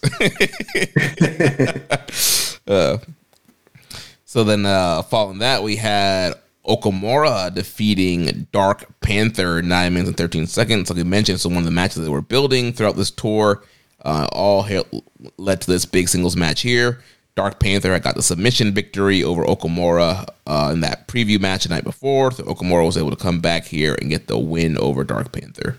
First big win for Okamura in singles action in Japan in many years. So I guess uh, kind of good for him. Uh, there was uh, some uh, intergender violence with Mima Shimoda, which is to be expected on this tour, believe it or not. Uh, it happens almost every year, but uh, I'm sure there's probably some people seeing that sort of clutching their pearls, being like aghast at, at it, which, you know, you got to wonder in 2024 if this, the, if that's the kind of heat they should be going after, but, you know, it is a, you know, uh, lucha libre show, and this is the kind of thing they do over in Mexico. So, giving them the authentic experience. yeah, uh, Mima came up there at one point. Yeah, Dark Panther hit her. Was he have a big suplex, right? Yeah. Uh, yeah, got her uh, out of the ring, and then uh, Okamura went for a roll up. Uh, Panther kicked out, and then Okamura hit a running stunner and got the win. So then, uh, following that, we had another singles matchup with Atlantis Jr. defeating Hechicero 12 minutes and 42 seconds. Very good match. Um, considering the the level of these two guys, you kind of know that they could have a better match, but given the time that was given to them, uh, I thought they had a good storytelling match. Uh, Hechicero was attacking the the knee of Atlantis Jr. all throughout um, going as far as to even rip his tights and expose the knee. And I'm I'm kind of a mark for that sort of thing. I like when you know people like get their masks ripped or get their attires ripped to kind of show. I mean, it, it doesn't do anything, but I don't know. I just like it. But uh, yeah, Hechicero was attacking the knee, kind of um, softening him up for an inevitable submission attempt, obviously, but ultimately Atlantis Jr. was able to fight through that and even um, kind of at one point he ripped the the tights even further and pulled down his knee guards to even expose the knee further and he used it as a knee strike even though it caused him immense pain and hit two huge uh, splashes on Hechicero further damaging the knee but you know we're able to secure victory for him so he picks up the win just no surprise because Atlantis Jr. is one of the preeminent stars of CMLL at this current time but you know uh, Hechicero's uh, profile has definitely risen uh, in recent days, especially with the match with uh, Bryan Danielson and him calling out Tanahashi. He's got a potential date down the line with Zack Sabre Jr. Being, you know, this, he definitely feels like he's in a higher profile spot right now than he did last year on this tour. Yeah, there was also a great match he had on the the Rev Pro Fantastica Mania tour with uh, Michael Oku so yeah, he's been having some high profile matches across the world and kind of really displaying that technical style that he has. And yeah, he's great. Looking forward to seeing some of these other matches they're teasing, the, the Tanahashi match, the Sabre match. But yeah, like this junior picked up the win. Yeah, doing uh, the the D'Lo Brown style frog splash to the back, then to the front, and gets the pinfall win. Then moving on, we got Desperado, Musashi, Templario, and Volador Jr. They defeated Tanahashi, Rocky Romero, Soberano Jr., and Tiger Mask. Here's the weird thing to me. If Tiger Mask was going to eat all of these pinfalls, why couldn't he just lose the the um the lightning match on night one against Magnus? He's like, nah, that's this is the one that's match. Too, that's one step too far. um, I'm not losing a singles match. Like, I'll, I'll lose these multi man, but if it's a singles match, nah. I, I gotta win. I just don't get it. He's losing every other night. Why did Why did he go to a time limit draw? oh, Weird. Man. Yeah, another uh, fun matchup here. Uh, kind of continuing the Templario and Soberano story, the Volador and Rocky. Um, so towards the end here, uh, Soberano hit the Fosbury flop on Tem- Templario. Desperado uh, hooked up Tiger Mask and uh, pinned him with uh, his I forget what he calls that uh, that quick pin, but it's kind of like a mouse trap kind of. Uh, El Esclero. Yep, that's what it was. And so he pins Tiger Mask, gets a win. Then uh, post match, Rocky grabs the mic and he puts over Soberano and Templario uh, from the match they had the previous night and says that time for fighting each other is over and he asked them if uh, they would want to join a faction with him in CMLL, and they shook hands and agreed. So Soberano and Templario are now part of some new faction that Rocky is starting in CMLL.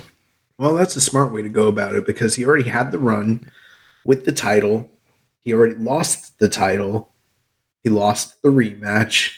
That like main event level title run is kind of done. So but clearly they've had a lot of success with Rocky in Mexico. They want to keep using him. So the next step would be a natural progression like this, starting a faction, and that's going to probably provide, you know, title like tag team or trios, title opportunities, feuds, just other things that they could be doing. So I think that's a smart way to go about things. And, uh, you know, Soberano Jr.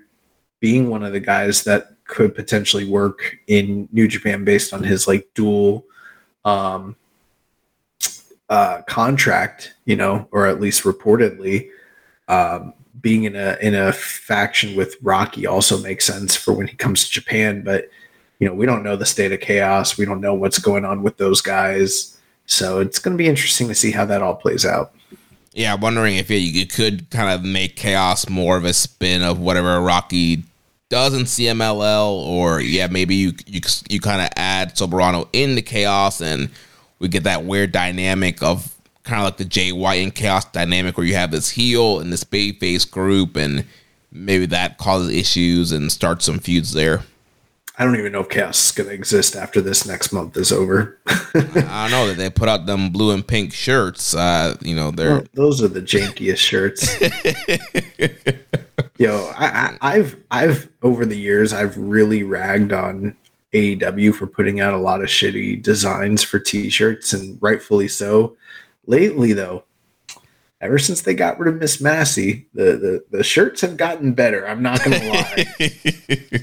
but for all that shit I've talked, I, I we have no room to really criticize because New Japan consistently puts out shitty t-shirt designs all the time. It's very rare that I see a shirt that's from New Japan where I'm like, yeah, I'd wear that. Yeah. And n- none are worse than Chaos.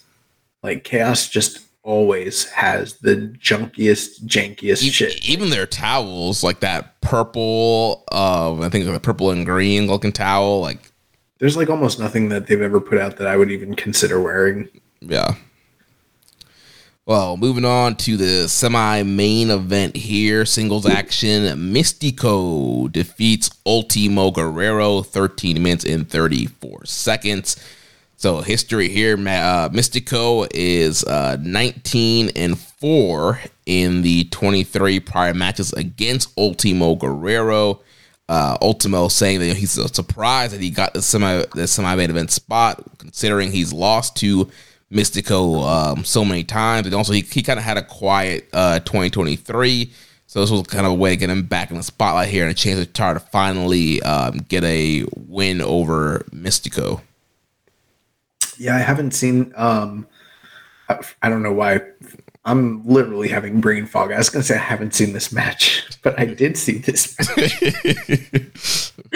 um, what I was going to say though is that uh, I thought that the top two matches on night two were good, but nowhere near the caliber of matches the night prior. Um, Mystico and Ultimo Guerrero was a fitting final match. We've seen them in the main event of Fantasticamania before, and given both their kind of like semi legend, well, I guess legendary status within the company, it makes sense that they would be at the top on a night like this for this company. Um, I thought it was good. Ul- ultimately, Ultimo Guerrero, uh, he hit his reverse suplex off the top rope, got the near fall. Everyone kind of thought that maybe he'd beat Mystico there, and then very shortly, uh, Mystico hit the La Mystica for the the, the tap out finish.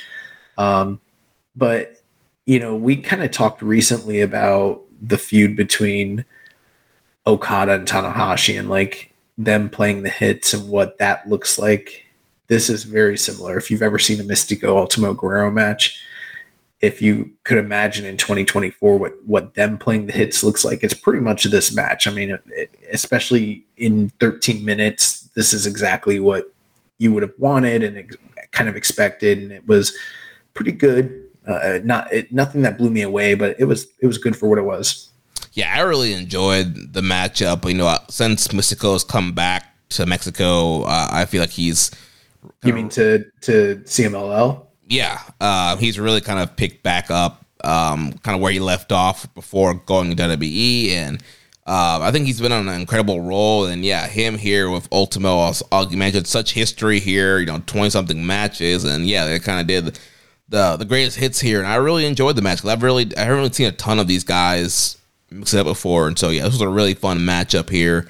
Like you mentioned, Mystico uh, gets the win with La Mystica, and uh, Ultimo Guerrero falls even more behind in the rivalry against Mystico. So then the main event of the evening, we had Mascara Dorada defeating Stuka Jr. 17 minutes and 13 seconds. And like we mentioned last week, this was kind of a big spot for Mascara Dorada because he is the guy that they're pushing, the next guy, the next ace up on deck. And so they gave him the big main event of the Fantastic Mania tour, which normally you would see a guy like a Mystico um, in the main event of a tour like this. But yeah, slotting Mystico back in the semi main event, having Mascara Dorada here in the main event. And I, I really enjoyed this matchup as well. Yeah, I thought it was good. Um, you know, I was a little surprised given the fact that they had Stuka Jr., someone who, when called upon to go, can still go, but isn't necessarily like a main eventer for the company.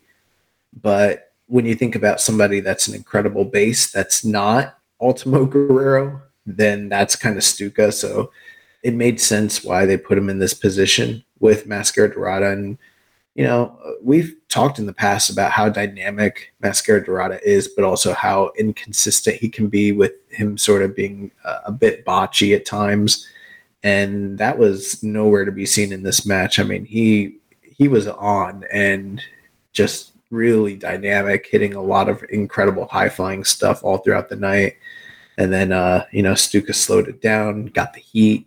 Uh, I thought they had a great match, and this was also probably the most physical and violent of all the singles matches on the tour.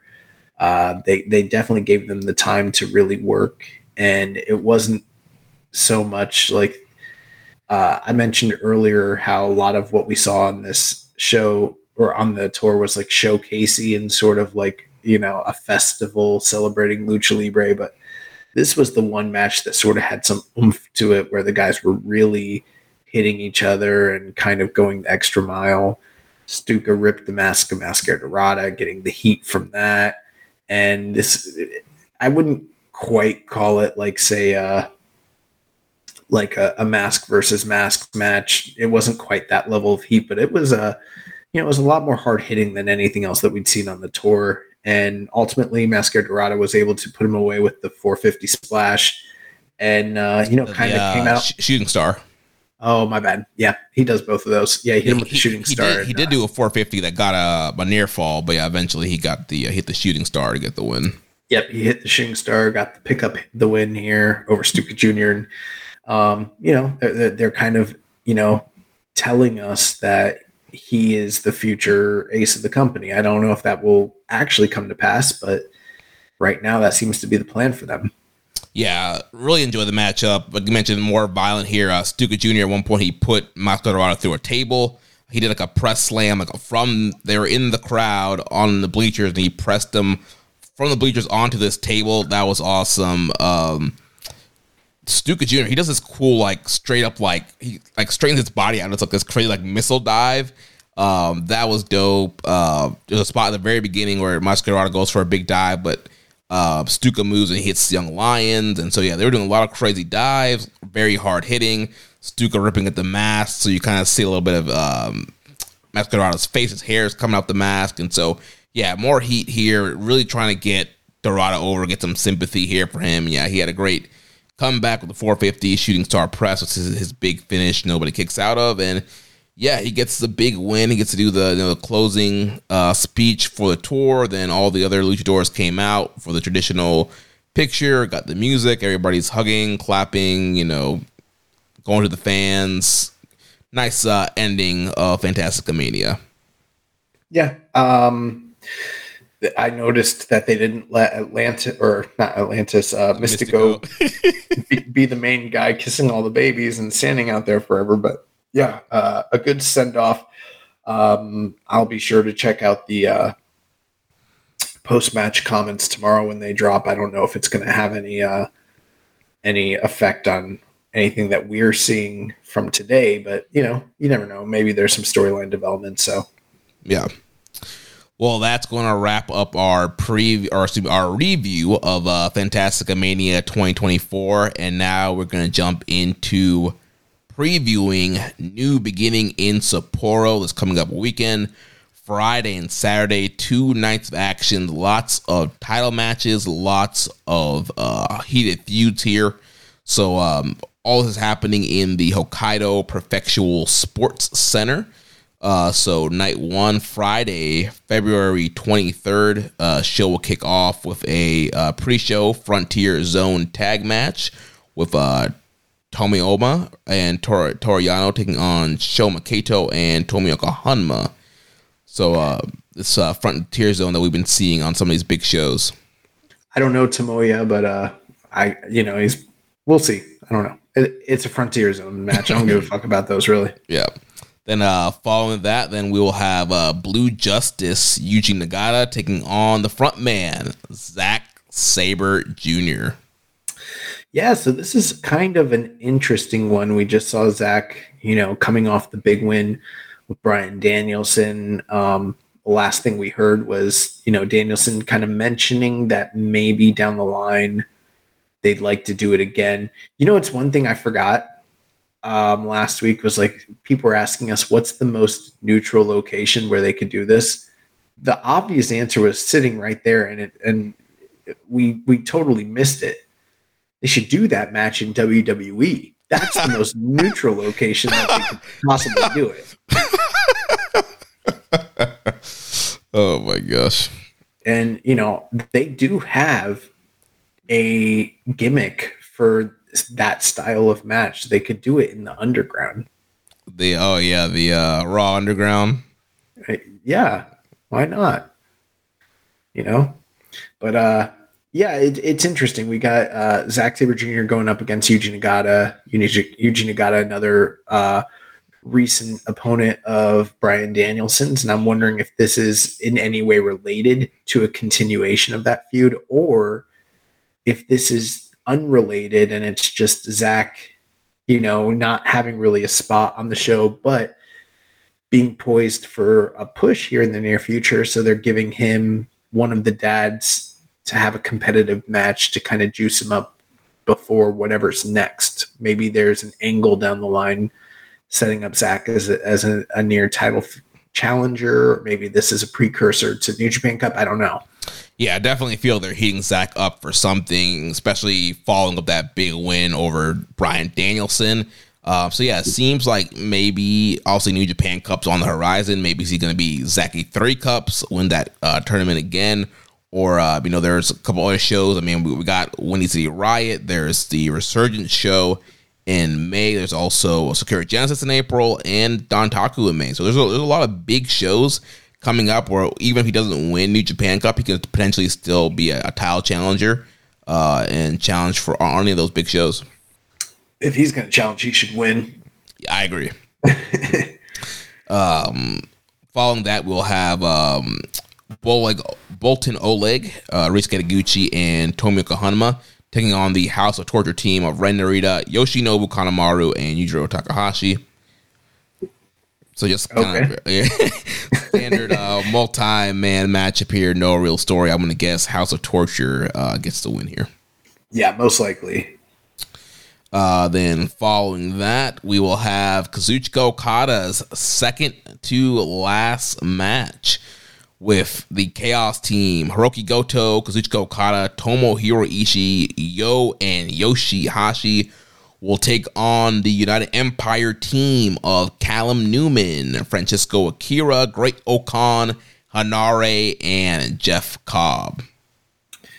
Yeah, and and both groups, obviously, this is the first time we're seeing United Empire, a uh, full fledged group operating again since their defeat at the hands of Bullet Club War Dogs uh, in that steel cage match. So, uh, with them kind of like losing Aussie Open and now they're losing Will Ospreay. they don't have a leader. You're kind of wondering what the state of that group is coming out of that loss. And then uh, at the same time, Chaos is in a very similar predicament. Okada's on his way out and the future of both of these groups is very much in question and i'm kind of wondering like are they pitted against one another because new japan has something interesting that they're looking to do storyline wise as it pertains to the future of either group?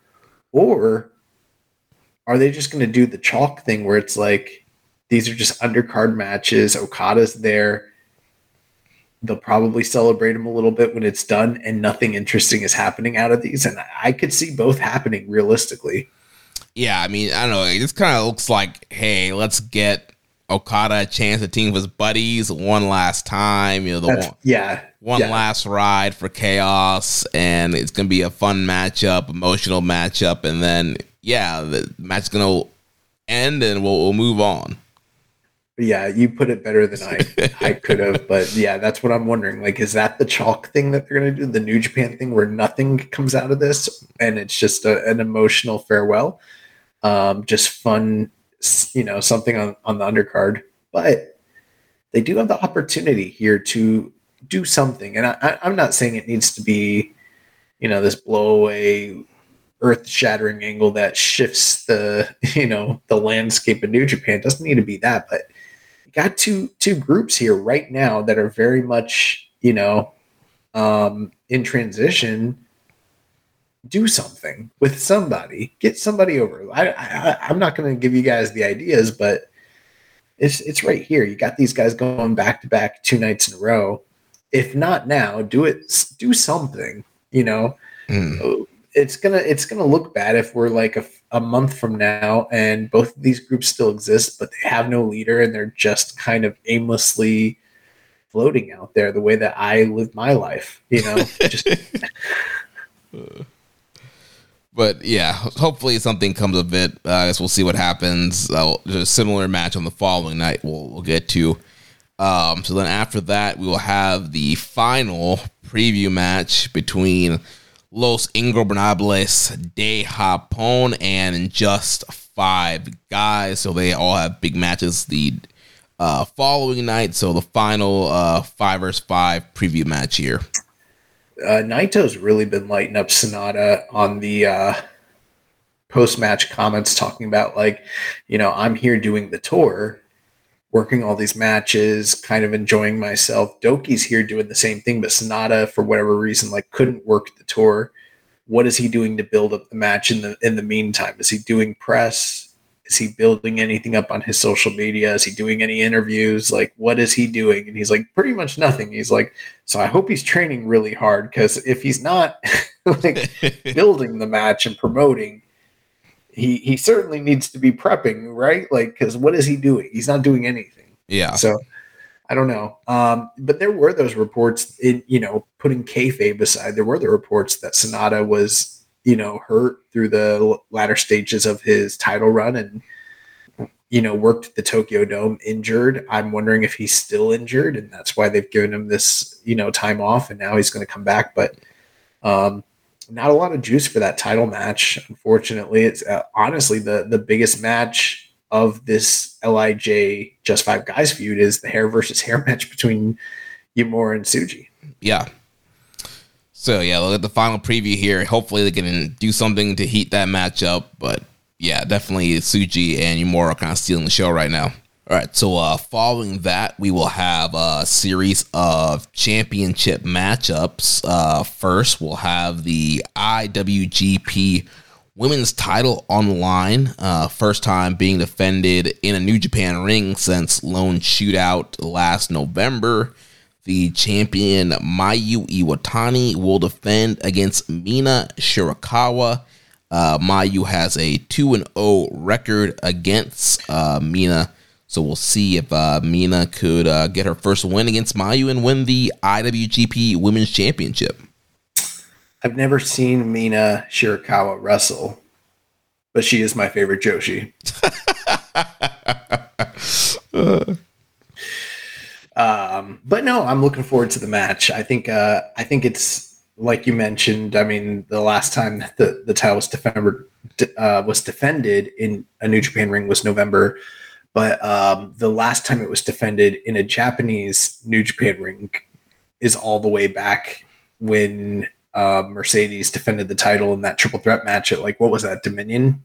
Uh, I think it was Sakura Genesis, right? Sakura Genesis. So it's been almost a year and the, the entire point of that title was to be featured on major shows in, in japan and that really hasn't happened so i'm glad that they're starting to do that kind of echoes some of the sentiments i had earlier about uh, the women's match on the um, the undercard of Fantastica Mania. So I, would like to see this happen more regularly, but um, you know, I, I don't watch a lot of Stardom to be transparent, but I'm a huge, I am a big fan of Mayu Iwatani, and she always puts on great performances. So, looking forward to this one. They're calling this uh, card uh, title match Friday or something. Yeah, yeah, like yeah. So uh, there's a lot of titles on the line in this first major one, and uh, it's probably going to be good. Yeah, I'm looking forward to the match. Yeah, big fan of Mayu. I just I have not been able to invest in Stardom uh, like I did a couple years ago. Uh, but also I listened to One Nation Radio, Rachel Allen and James Boy. You know that they hit the music, keep us, keep us updated on what's going over in the world of Stardom. Also a lot of shake up there for Rossy um, out of there. But uh, yeah, Mayu and Mina are great. Should be a fun matchup. Um, I would. There was a weird thing where Hiromu when he was doing his backstage comments. he mentioned that he was going to go out to dinner with Mr. Rossy Ogawa. Are you allowed to say that? Didn't he just get fired? Like, what the fuck? Um, so yeah, I, I'm gonna guess Mayu's gonna retain just because that uh that movie about her life is getting ready to release. So you probably want her to still be champion while that movie comes out. Um, I I couldn't imagine she's gonna lose. Uh, the you know Mina Shirakawa is not gonna be IWGP Women's World Champion. You know what I mean? Yeah. Not right now, anyways. So following that, the next championship on the line will be the IWGP Junior Heavyweight title. The champion El Desperado will defend against Sho. They have a uh, 2-2 record in singles matches. Um, I think that Desperado does win, although I couldn't discount the idea that they do a screwy, um, you know, finish and and put the title on Sho. As much as people don't want to hear that, uh, the main thing that gives me pause is that stipulation where he has to join strong style. That just seems kind of like out of left field. And I could see why they might do that because hypothetically, Sho loses, he might be able to, you know, kind of translate that into a, a gimmick change of sorts that might be very necessary for him, a, a reboot. But at the same time, they might be saying that because they don't have any intention to do it. You know, keep in mind this is the junior title, and the junior title has historically, up until recently with Hiromu, it's switched hands very often within one or less title defenses. So you just never know. Um, I, I expect Desperado to win, especially since he's probably the bigger marquee name that would make sense to face off against Naito at um, the anniversary show. But who knows? Stranger things have happened. New Japan makes weird decisions. You just never know. I'm going with Despy, but I don't think it's a zero percent chance that Sho could win. Yeah, I'm also going to go with Desperado. I don't know. I feel like with the anniversary show and them doing heavyweight champ versus junior champ, I think obviously the money match to do is Naito versus Desperado. Uh, I mean, if it was up to me, I, w- I would not be booking House of Torture Sho uh, in a main event. You know, maybe if it was you know 2019 Sho, all right, that's a, that's a different story. But right. I, I, think the the right booking call here is to have Desperado. Maybe we'll have Desperado debut some new members of Strong Style because I mean it's just him and Suzuki right now, so he needs some help to avoid get you know even the Does odds. Suzuki even go here anymore? I know. I feel like it's been a while since he's been on a tour. Um, so yeah, Despy needs to reload strong style. He needs some help to fight off against House of Torture. His uh, partner Wato uh, injured, so that could be a cool way to bring some people in. So then, uh, following that, we will have the never open weight title on the line. Evil will defend against Shota Umino. I'm I'm hoping that Shota gets the win here. I saw his uh, hair that he posted online, and I'm hoping that's not the finished product because it's not necessarily looking like Ace material. But uh, you know, um, I, I I just you know I'm never gonna go for evil. I, I'm uh, I hate evil, so I'm gonna I'm I'm hoping that Shota Umino picks up the win here, and I, I feel like that would be a good direction for his character and probably for the the, the product in general. Yeah, at this point, I kind of feel like it'll be uh, a little bit of a booking malpractice if Umino doesn't win this here. Uh, you know, we keep talking about it over and over again. They need to push young guys, and you start getting the young guys over and you're not going to do it with them losing for several years and then giving them a big win. Like now's the time. With Okada gone, Ospreay gone, um, you know, other big stars have left. You, know, you don't. There's no more Jay White, no more Kota Ibushi. Like there's a lot of top spots. There's a lot of guys that they need to start pushing, and so I think now is the time for Shota Umino. I think he's proven himself, and I think yeah, if I'm them, I strap him up here, have him beat Evil he beats a former IWGP heavyweight champion, captures his first New Japan championship, and you set him off into a good direction. Yeah, I, I agree. Also, I don't think the match is going to be very good. It's just it's evil. So, you know, I don't want to hear people talking about like, oh, you know, Shota sucks. He couldn't carry evil to a good match. Nobody carries evil to a good match. He's evil. Yeah, I mean, we'll be. I'll be excited if he can get like a three and a half out of evil. But there's gonna be, regardless, there's gonna be a lot of house tar- torture bullshit in this match. Oh, of course. Uh, but also, you know, if uh, Umino being part of Hontai, you know, he'll have people to kind of fend off House of Torture. So If he's smart, I, I he could. might not. I mean, they've been doing it on the tours where like those guys help out. So I can see a thing where like Tanahashi and all those guys like run out, make a save, and Tanahashi's like pinner, uh, but Yeah. it gets the win, so hopefully that's what that's what happens. Well, I don't think Tanahashi's going to be able to be out there put given too much energy because he's got his own title match right after that. That's right. Yeah, Tanahashi is in the next match. That is the NJPW World Television Title match. The the Ace, the President, he will be defending the title against the King of Bros, Matt Riddle.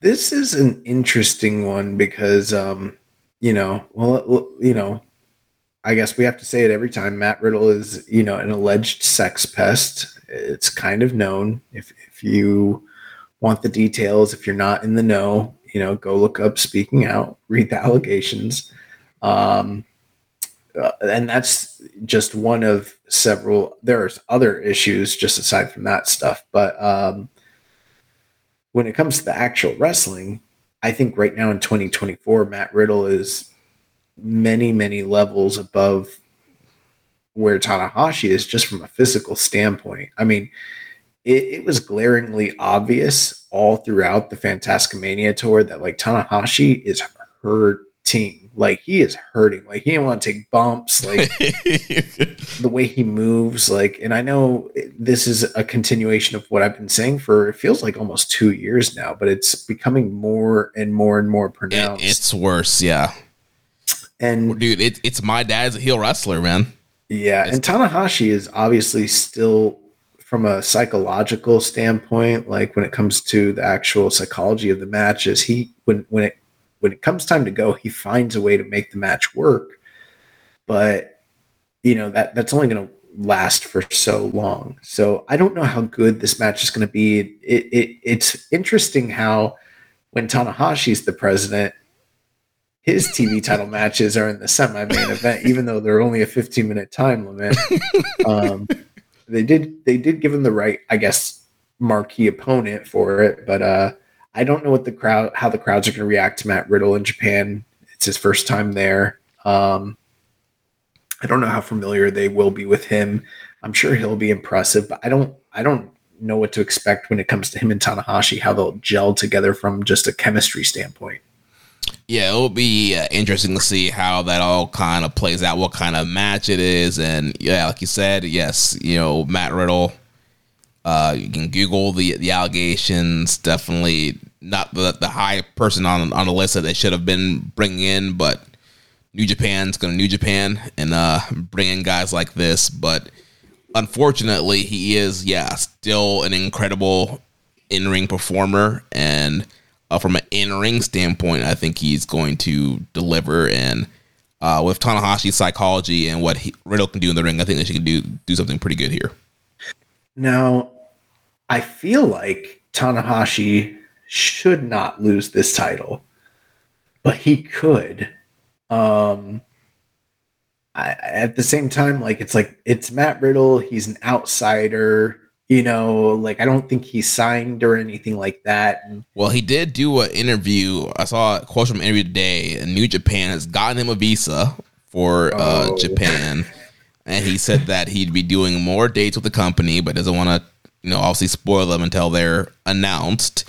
Um, I think he, I, I don't know if he's announced for Windy City Riot yet. Um, but yeah, it's very clear that this is a big deal. Like they've either signed him, if they're getting him a visa, there's some kind of contract negotiation there with him. Um, so I think we're in the long haul here, at least for the next year with him. I could see Matt Riddle winning this match. I think he's gonna, especially with the next what the match on the previous the, the next night. I think that he's winning this also. I mean, if I don't know that he will. I mean, I could still see a situation where Tanahashi goes like to a time limit with him, or you know, uh, gives him a, a small package, or you know, even hits him with a high fly flow. You just never know. Or But, do a time limit draw. yeah, uh, I think I mentioned that, but yeah. Um, but at the same time, Matt Riddle's gonna like. It's going to be a stark contrast when you see what Matt Riddle looks like physically and how he moves and how dynamic of a wrestler he is.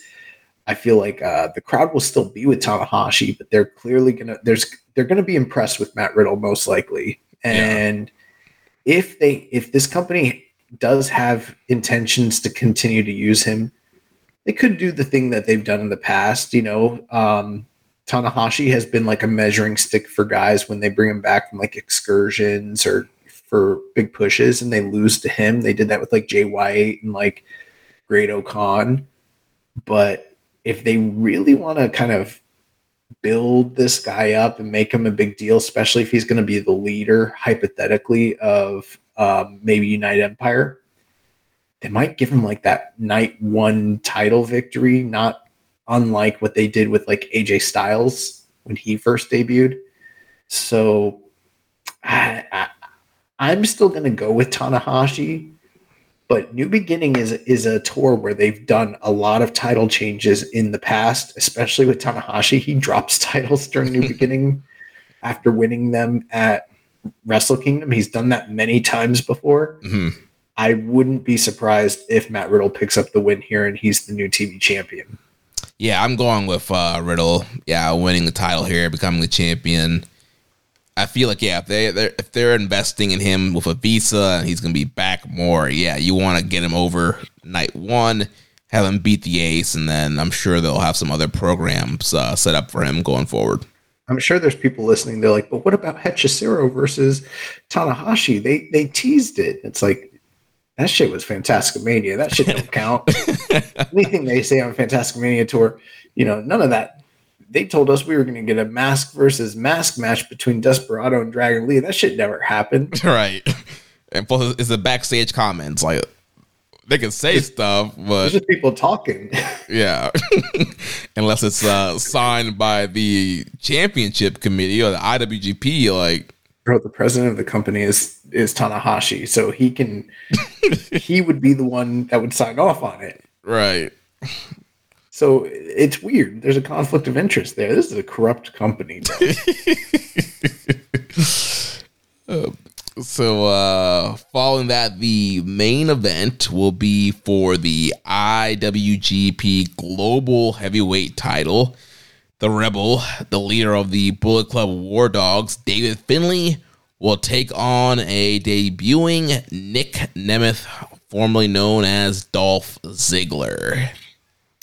So this is an interesting. This to me is the most interesting of all the matches because in my opinion, when it comes to Nic Nemeth, I've always wondered what someone of his ilk being in Japan, what that could potentially look like.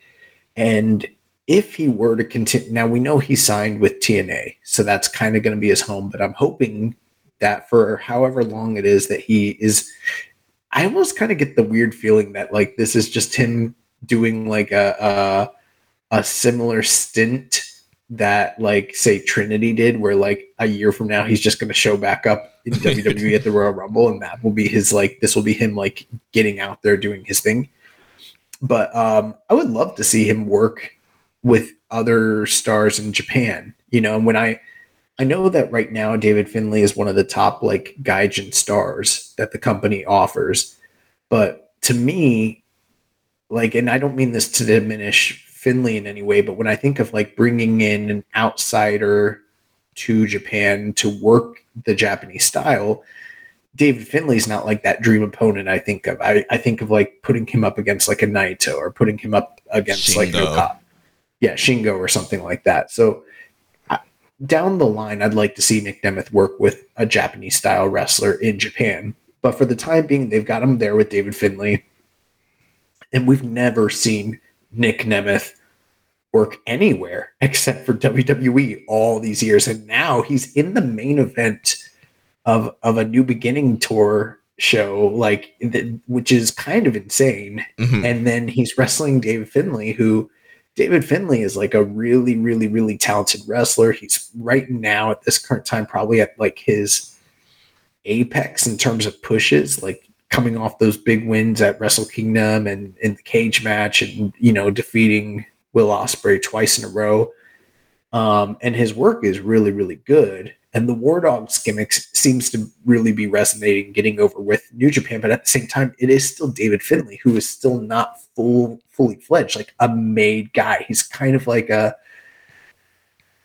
a product of the circumstances, uh, which isn't his fault necessarily. I think he is putting his best foot forward at this pr- current time and he has all the tools to have a really great match with Nic Nemeth, but I don't know how the crowd's going to react in this situation. I don't know if they know Dolph Ziggler. I don't know if they're going to treat David Finlay like a, like he's a he's a he's like MJF. He's a scumbag, but he's our scumbag, and he's the defender of New Japan from this WWF scum. Or are they going to look at Nic Nemeth as like this white meat baby face? You know, it's two white men. How are they going? How are how is the Japanese crowd going to react to this thing? You know? Yeah, I mean, I think that they've done a good job getting heat with Finlay. I think there's going to be. I think the crowd will boo him, especially after the cage match and how the, he pinned Ospreay and he's pinned Ospreay twice now in a row. So I think there will be a ton of heat on him. And we saw from Wrestle Kingdom the crowd did react to Nemeth, and we've seen that with all WWE guys. Even though like the New Japan fan base, they probably don't watch WWE on a regular basis. It's still reported on in Tokyo Sports, and they know who the top stars are. So they they know who Nemeth is. Uh, How are they going to know Nic Nemeth if they only know the top stars? uh, he's former uh, world heavyweight champion. In 2013, that was that was over 10 years ago. What are you talking about?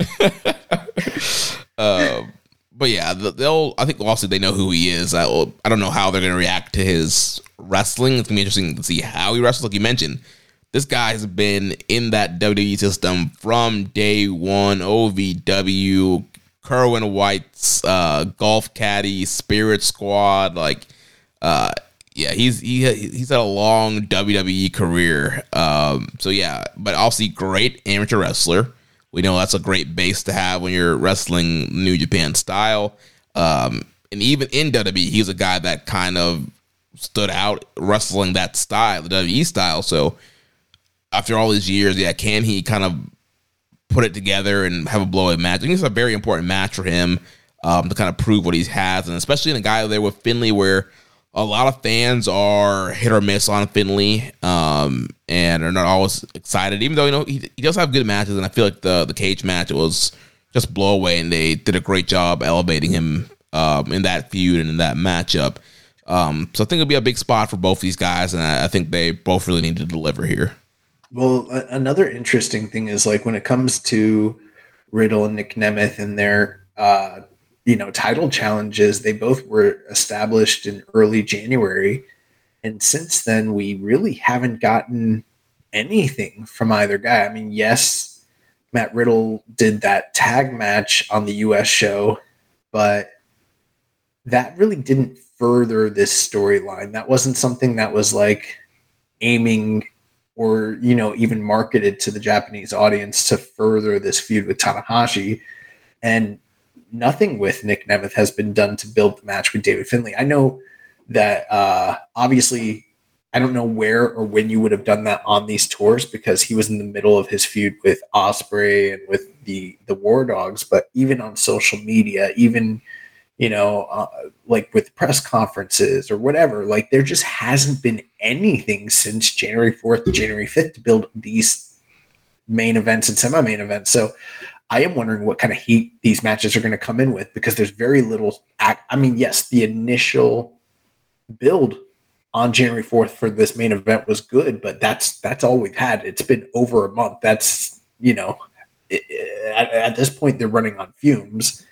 And with Tanahashi and Matt Riddle, it was just a video, and Matt Tanahashi buried Matt Riddle afterwards, talking about how he didn't even know who the fuck he was, even though he's the president of the company. So Yeah, you know, it's gonna it's gonna be weird. I wonder if Tanahashi's uh, done his research yet. it's gonna be weird, but uh, yeah, I think that this is an interesting card. I mean, um, depending on what your proclivity is, you could look at this and be like, man, there's a lot of title matches. There's a lot of like kind of outside names. This kind of looks really great. Or there could be a more discerning eye and be like, damn, it's Dolph Ziggler, David Finlay in the main event. Like, you know, broken down Tanahashi versus Sex Best Matt Riddle, an evil match, a Sho match, women. I don't know about this.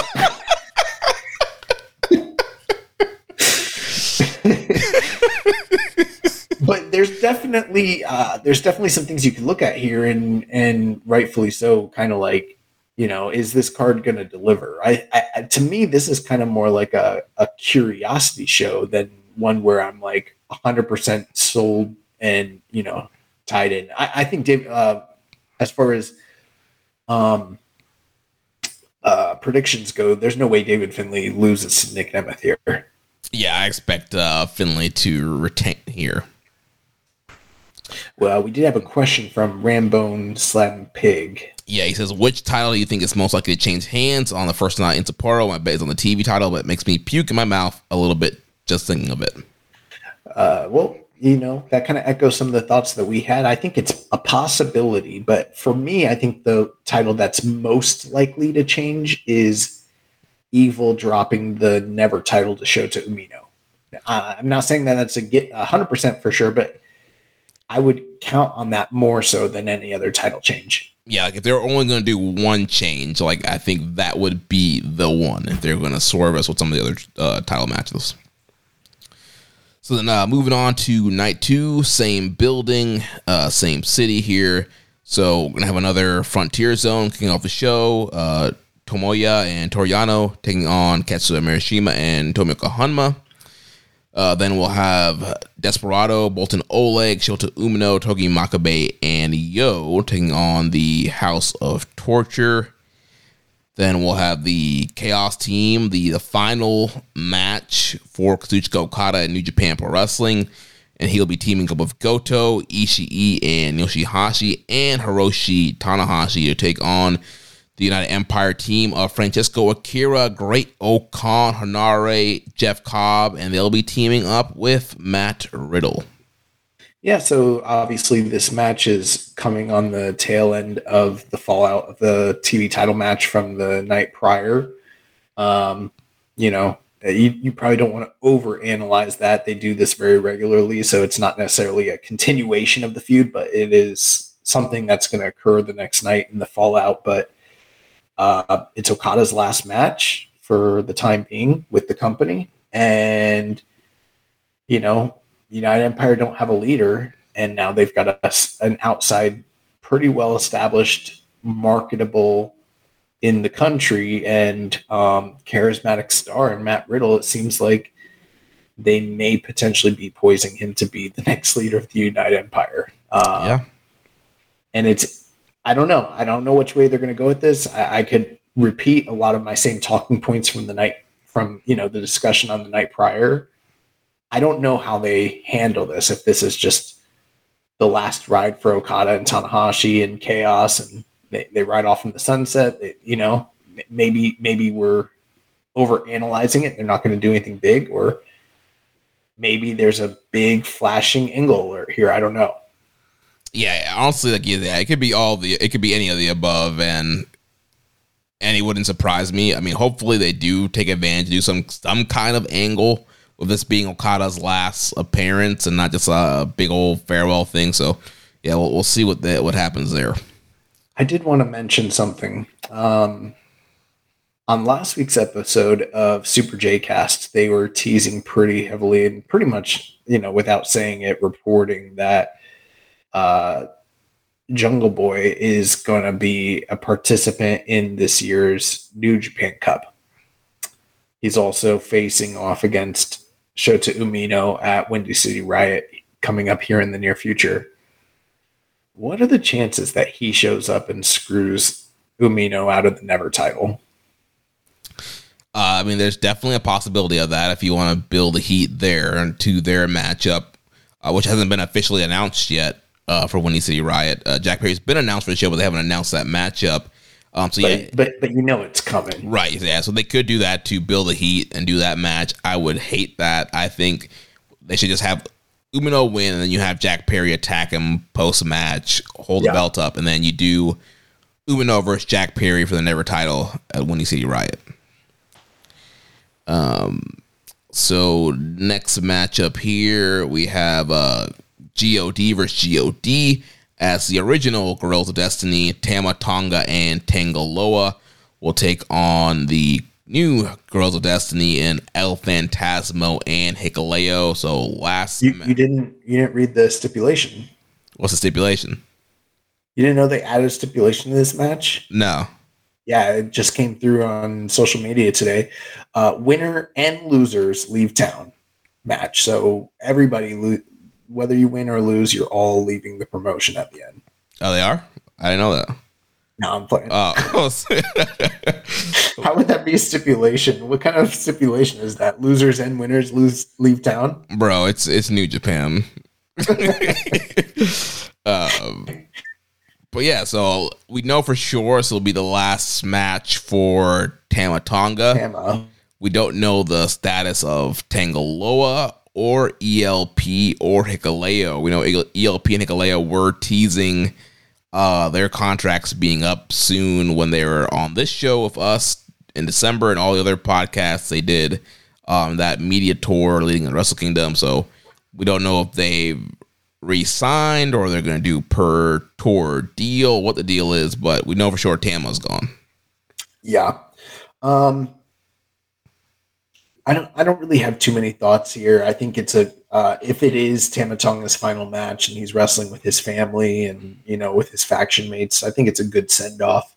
Um I don't know what to expect in terms of how good the match will be. I'm sure it'll be fine. Um and yeah, it, it's a it's a good send off match. So and if hypothetically hypothetically if the new God is staying and you want to potentially, you know, push them, which I don't know if they are or aren't, given that they just lost the IWGP tag team titles. But, you know, this is sort of like if they're going to stick around and be a tag team, this is kind of a bucket list sort of match, you know, kind of a quasi dream match facing off against the other God before, before, you know, they're no longer a team or whatever.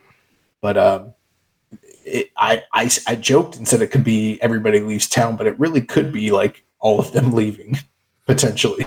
Yeah. Well, we know that we have a few more dates on ELP and Hikaleo. They're scheduled for Windy City Riot, and they're still uh, strong tag champions. But yeah, I mean, after shortly after that, maybe they they could be leaving as well. Um, but I do think that ELP and Hikaleo should win um, because their their team's sticking around for a little bit longer. I mean, you never know. God might be like, we got to go over. Big brother. yeah, so we'll see what happens. Yeah, I mean, it's, it's if they want to give Tama, you know, feel good win on the way out, but I think the right call would be to have uh, ELP and um, Hikaleo win. Um, so let's see. Following that, we will have uh, Nic Nemeth and Ryusuke Taguchi taking on the uh, Bullet Club War Dogs of David Finlay and Gedo.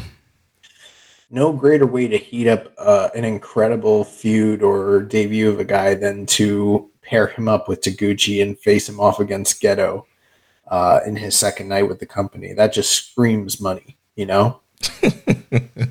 There's going to be ass play. This this match is going to have beard play and ass play 100%. And you know how how goofy Dolph Ziggler can be when given the opportunity to play the haha. He's going to do the haha in this match. Like there's for sure going to be ass play. So I got a theory I want to slide by here. What Nic Nemeth joins the Bull Club War Dogs? Yeah. It's possible. So yeah, he, he he loses to Finlay, and then he earns Finlay's respect in that match, and then yeah, he this match is, is an angle essentially to get him to turn and join War Dogs. Yeah, I could kind of see that. Pairing him up with Taguchi doesn't make a lot of sense, really. Um, and hypothetically, if you were like, if you're Nic Nemeth and you're like, yeah, I'm Dolph Ziggler, the WWE guy, but not necessarily like someone that's going to light up the indies, what do you do to kind of heat yourself up doing potential indie dates and maybe doing stuff with uh, Impact? You go the Cody route.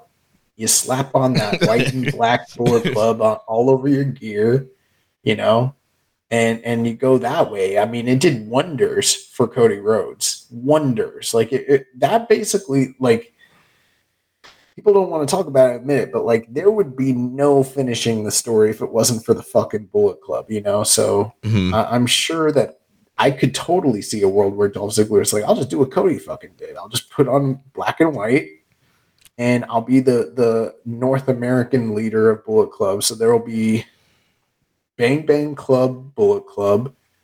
There's the Rogue Army. There's the House of Torture. There's the War Dogs. There's the OG Bullet Club. Imp- Impact, uh, Ace Austin, Chris Bey. And that is where he'll go. He'll be the leader of those guys. hmm So there'll only be seven different factions of Bullet Club simultaneously. it's very simple. I don't know why people don't get it.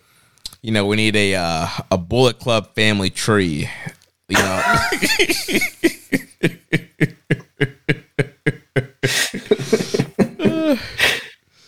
When you talk about his family, you're talking about my family.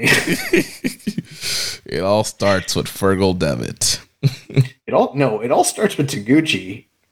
True. So you know, there's no Taguchi. There's no there's no AEW. Uh, yeah, we, we all hate on the man, but yeah, clearly we, we got to thank him for uh, modern day professional wrestling. Dolph Ziggler is like, I'm just gonna do what Prince and fucking you know Cody did. I'll I'll steal Cody's gimmick. I'll turn on Taguchi just like Prince Devitt did. Like I'll just be Bullet Club. This this works wonders. And Yeah. he'll sell all the black. He'll try and sell Hawk all those shirts when he goes works in GCW or whatever the fuck, you know. Hmm Uh, show off club. Yeah, he's gonna show off club shirt like it's 2016. Like that shit's gonna, you know. Oh yeah. Uh, following that, we're gonna have uh, the series kickoff between LIJ and just five guys. So first, it will be Taka Michinoku taking on Bushi. Bushi's probably going to win just because he's been losing entirely the entirety of all these tours, and Taka's been the one picking up the wins. But fuck Bushi, I ride with Taka.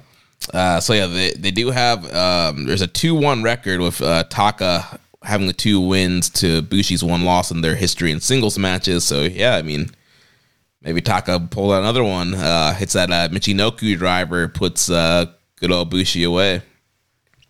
My uh, my girlfriend, she, you know, she watches wrestling. Obviously, not as much as I do, but her bread and butter is like the uh, the Attitude Era. And so I was like, she saw Taka the other day, and she was like, "Who's that guy? Why is his hair so fucking stupid?" And I was like, "That's Taka." And like, I was like, Taka, remember from like the Attitude Era? And she's like, I've never seen this guy in my life.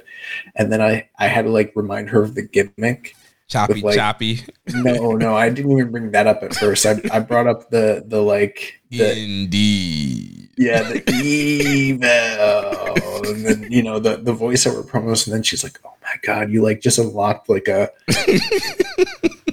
like a dormant memory I forgot about." Like she's like, "I haven't, I I forgot about this," and then I was like, "Yeah, choppy choppy PP," and she's like, "Oh my, that's who that is." And I was like, "Yeah, Yeah. We stand Taka. you know? He's a legend. What what did Bushi ever do?" You know, did he ever grab a sword and try to choppy choppy PP? No, he never did that. Taka, Taka did that for us. Yeah. Um. So yeah, I, I don't know. I think Bushi will probably end up getting the win here because yeah, he. Bushi's gonna win. Yeah. All right. So uh, the next singles match is going to be Hiromu Takahashi taking on Doki, and they have a 4-0 and 1 record with uh, Hiromu having the uh, the four wins over Doki. I'm very much thinking that uh, the hair versus hair match will be the highlight of the evening, but every time Hiromu and Doki lock it up, they just tear the house down. So I'm I'm looking forward to this quite a bit. That being said, I think Doki's been getting these surprise roll up wins and stuff for a reason, and it's probably because he's going to lose to Hiromu on this night. I would love for him to, you know, I think it would be a smart idea for New Japan to have Hiromu go on a little bit of a slump because he lost the title and slump it up a little bit before he's back on, you know, his road. But that's probably not what they're going to do. They're probably going to have Hiromu win here. So uh, I'm optim- I'm going to be riding with Doki, but I expect Hiromu to win. Yeah, same here. I mean, Doki has gotten the better of him. He's kind of made a fool of Hiromu this whole uh, New Beginning tour. He's pinned him um, in multi-man tags. He's had the visual pinfall in the gauntlet match. So uh, a lot of momentum is riding on Doki here. So um, yeah, I think it's uh, going to be Hiromu getting the win here in a very fun matchup. So then, uh, following that, we will have Taichi taking on the Dragon Shingo Takagi. This is a, you know what's funny? I'm kind of like looking up and down the card, and like I kind of think I, I I'm realizing that I see myself picking everybody in LIJ to win, but do and I hadn't even given any forethought before we started doing this show. Like I don't, I wasn't like, oh, I think LIJ is going to clean clean sweep them, but like looking at it's just the fact that it's LIJ and how much better LIJ is as a unit than just five guys. It's like I could see them clean sweeping them. um, you know, at the same time, like the Taichi, you have the records. What's the record with Taichi and Shingo? I feel like Shingo always beats Taichi almost. Yeah, so they are four, two, and one with uh Shingo being up. Yeah, um, I do think Taichi could win here they did put up their YouTube channels for this match. I don't know what the fuck that means. Like, how do you lose your YouTube channel to another person? Maybe I don't know what what the deal is with that, but um, I am. I, I'm kind of looking here, and I'm like, damn, like what? I I guess I'm going with the LIJ clean sweep. I think Shingo's gonna win. yeah, I mean, I, I I don't know. I'm a bigger Shingo fan than I am a Taichi fan. I, I like Taichi a lot, but I think uh, Shingo's a man. He's somebody that should be pushing the world top picture once again. So, I mean, I'm, I'm riding with Shingo here. And I'm going to kind of be voting for Taichi. I kind of want Taichi to, you know, even up the, the series a little bit. So I'll be supporting him, but I kind of think Shingo's going to win. Yeah.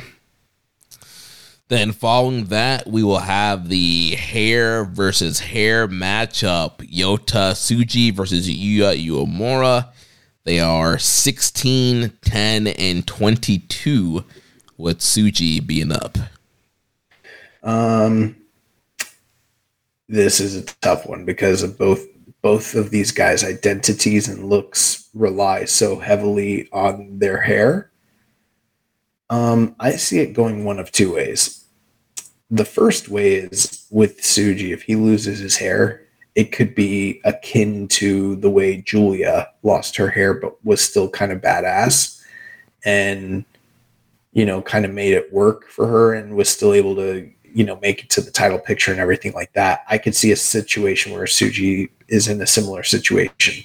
However, the big difference to me between Tsuji and Uemura is that Tsuji is basically a finished product, pro, uh, product already and Uemura is clearly not, even though he's been progressing from a character perspective. Like the form of his look and his gear and his attire and his character, they're just not fully formed. Like this is not a top guy look right now. He's the one that sort of needs the reset or the reboot and some sort of character development. Tsuji really doesn't need that. He might need a different motivation, but he doesn't need to change anything about the way he looks because he could be you could you could put that that winged title around his waist tomorrow and he'd be a top superstar. Uemura is not in that position. For that reason, I think he's the one that needs to lose his hair. And this isn't this isn't playing favorites. I know they both have incredible heads of hair, and that's why it's going to be tragic either way, no matter who loses. But I think that Uemura is the one that needs the reset in general with his look, and I think this is the catalyst for that. Yeah, I absolutely agree with you, man. Um, I feel like uh, look always kind of felt a little bit weird coming back, and his look with just five guys. Yeah, I I think it would be the right call for him to cut his hair and you know, we don't know if they're going to do full, um, you know, shave him down bald, uh, you know, Kurt Angle style, or it's going to be like Jeff Jarrett style, where yeah, the Jeff thing. you just get a nice, a nice little uh, short, a spiky haircut. crew cut. Yeah. Um, so we'll see what they end up doing here, but yeah, I think it'd be the right call for uh, Uemura to cut his hair, get a new look, um, and, and, and kind of really establish himself from there. Where I feel like yeah, Tsuji uh, came after excursion a little bit longer and kind of has this established look. He's a bigger star, um, and plus Uemura already beat him in the dome. Um, I think this is yeah, Tsuji's uh, getting the win back here. Yeah, I mean the way I look at it is that while yeah, it does give quote unquote bragging rights to the person that wins. The real story of a hair versus hair match generally is about the guy that loses the hair more so than the guy that won, you know? Mm-hmm. And if you have Tsuji lose his hair, you're making the story about Tsuji and Uemura. Yeah, he benefits from being able to say on paper, I won. But what does that do for him moving forward? How does that change him? Where does he go next? You know, Tsuji's just Tsuji without hair, and he's just gonna have to regain his hair. Nothing really changes for him, as far as I could tell. I think the other scenario, the one that we're projecting, where it's like Tsuji, Tsuji wins, he gets to keep, you know, doing the sh- uh, shit eating grin, be that dick, be that cocky asshole, and Uemura is the one that has to like rebuild himself, and that just makes way more sense to me since he's the one that needs it anyways yeah, then you could do a whole story of yeah him having to rebuild himself and then um chasing um Tsuji. Maybe you put them in the same G one block or maybe in the same uh, New Japan Cup bracket and kind of have him chasing um Tsuji. Yeah, I just I think that it'd be a book. I think it'd be a mistake if you have Tsuji lose the hair and then along with that change the character because the gimmick's already money. Yeah. Uh, we have some questions here. Uh, are stink face underscore lover. Uh, who do you want to win the hair versus hair match? Who has nicer hair between the two of them? I think Uemura has the better hair, to be honest with you. But um, I'm I'm a big fan of both of these guys. I'd be lying if I said that I wasn't. But I I am kind of gonna go for Tsuji a bit more, just because I think Uemura kind of needs that redemptive road and really hasn't had too big of a defining loss up to this point anyways. This would be like his big you know the big loss.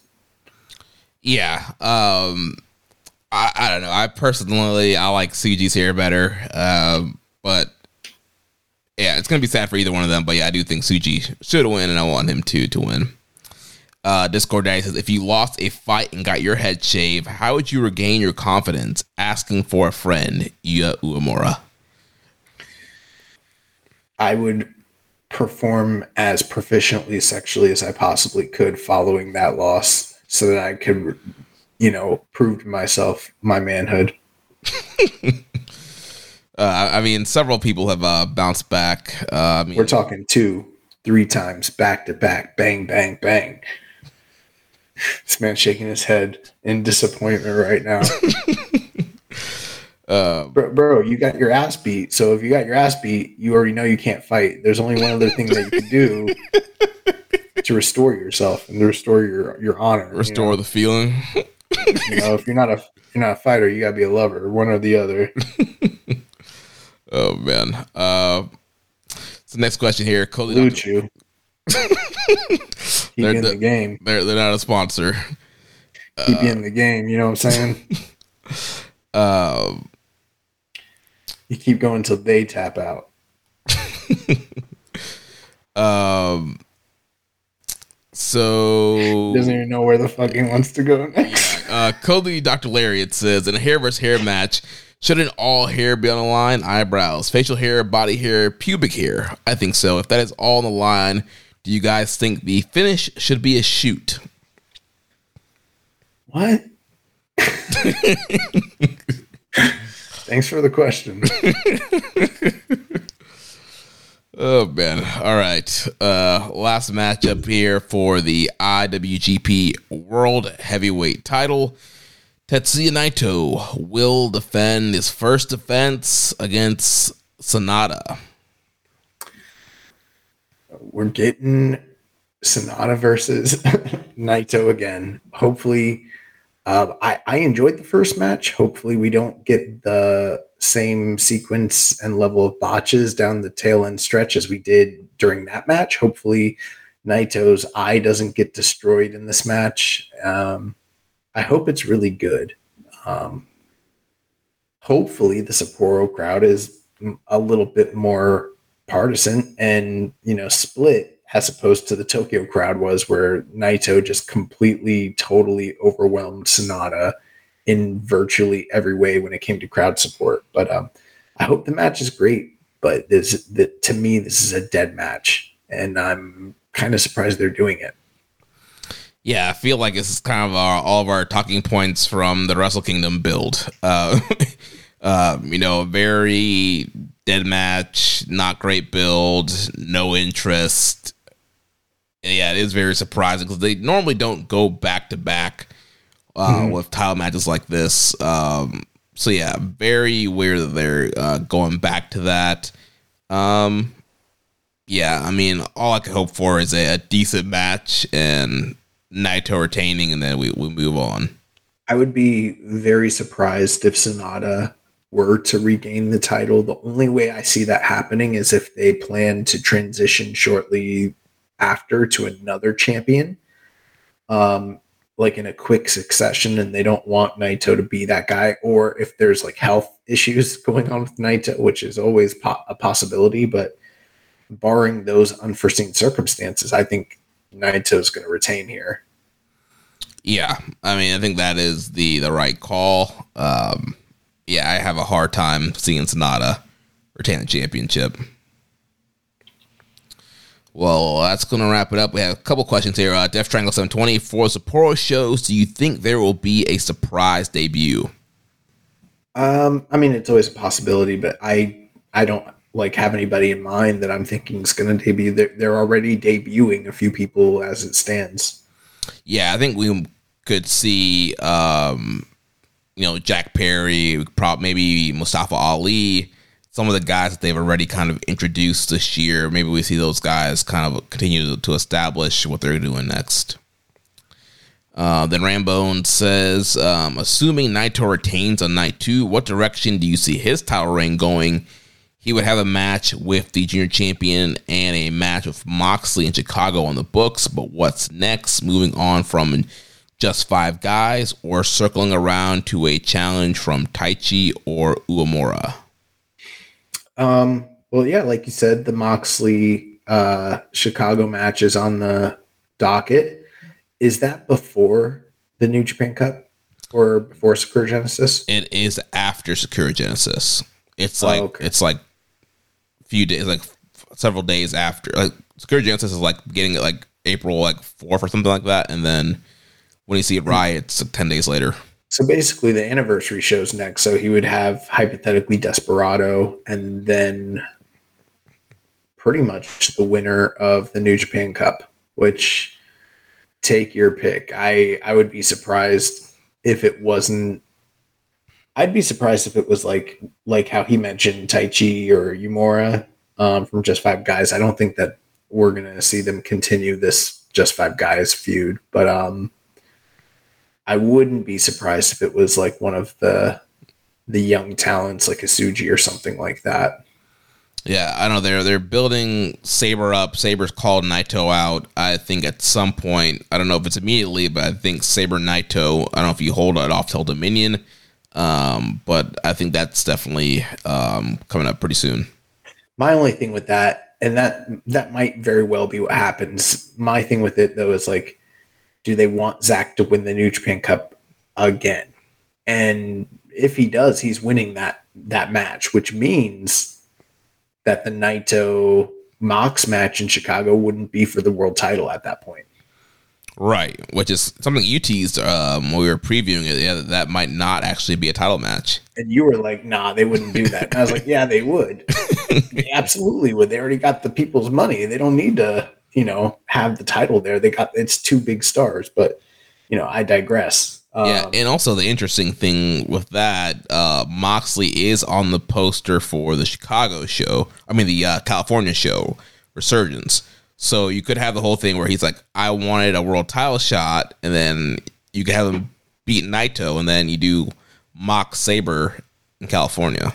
They always planned to do that match pre-pandemic for the U.S. title, and it never ended up happening. Right. Um, you know, the other thing too is like, uh, you know, if if Mox is fighting uh, Naito in Chicago and it's non-title, you know who's going over. yeah. Oh man. So, um, anyways, let's jump into the news. Just a couple quick things. Um, New Japan Strong Resurgence tickets are on sale now, and uh, this past week on February seventeenth, Julia went nine defenses as she defended the uh, Strong women's title against uh, Natsuko Tora successfully in stardom. So, um, still holding on to that title, even though her, you know, the, the status of her um, contract situation and the, her future with uh, stardom is very much in question. Yeah. All right, we have some uh, questions here. We can run through these uh, real quick. And... You gotta do it real quick. So I'm, I know we're going short, but I struggling, you're, struggling. struggling, yeah. Uh, Reddit user Cloak Whale, uh, who is someone New Japan should have their eye on stacking up in the next year to help elevate them more? Money. yeah, um, I honestly they have. Yen. Yeah, they have enough talent that they, I wouldn't really be worried about getting people. I'd be worried about building out what you have. Brock. uh, less commission, less commission seven two five two. Uh, says there was news that Josh Barnett is bringing Bloodsport to Japan on June 22nd. Opinion on the news? Uh, I love that idea, and I saw that um, Suzuki is also involved with it, and they're going to run uh, Sumo Hall, which sounds awesome.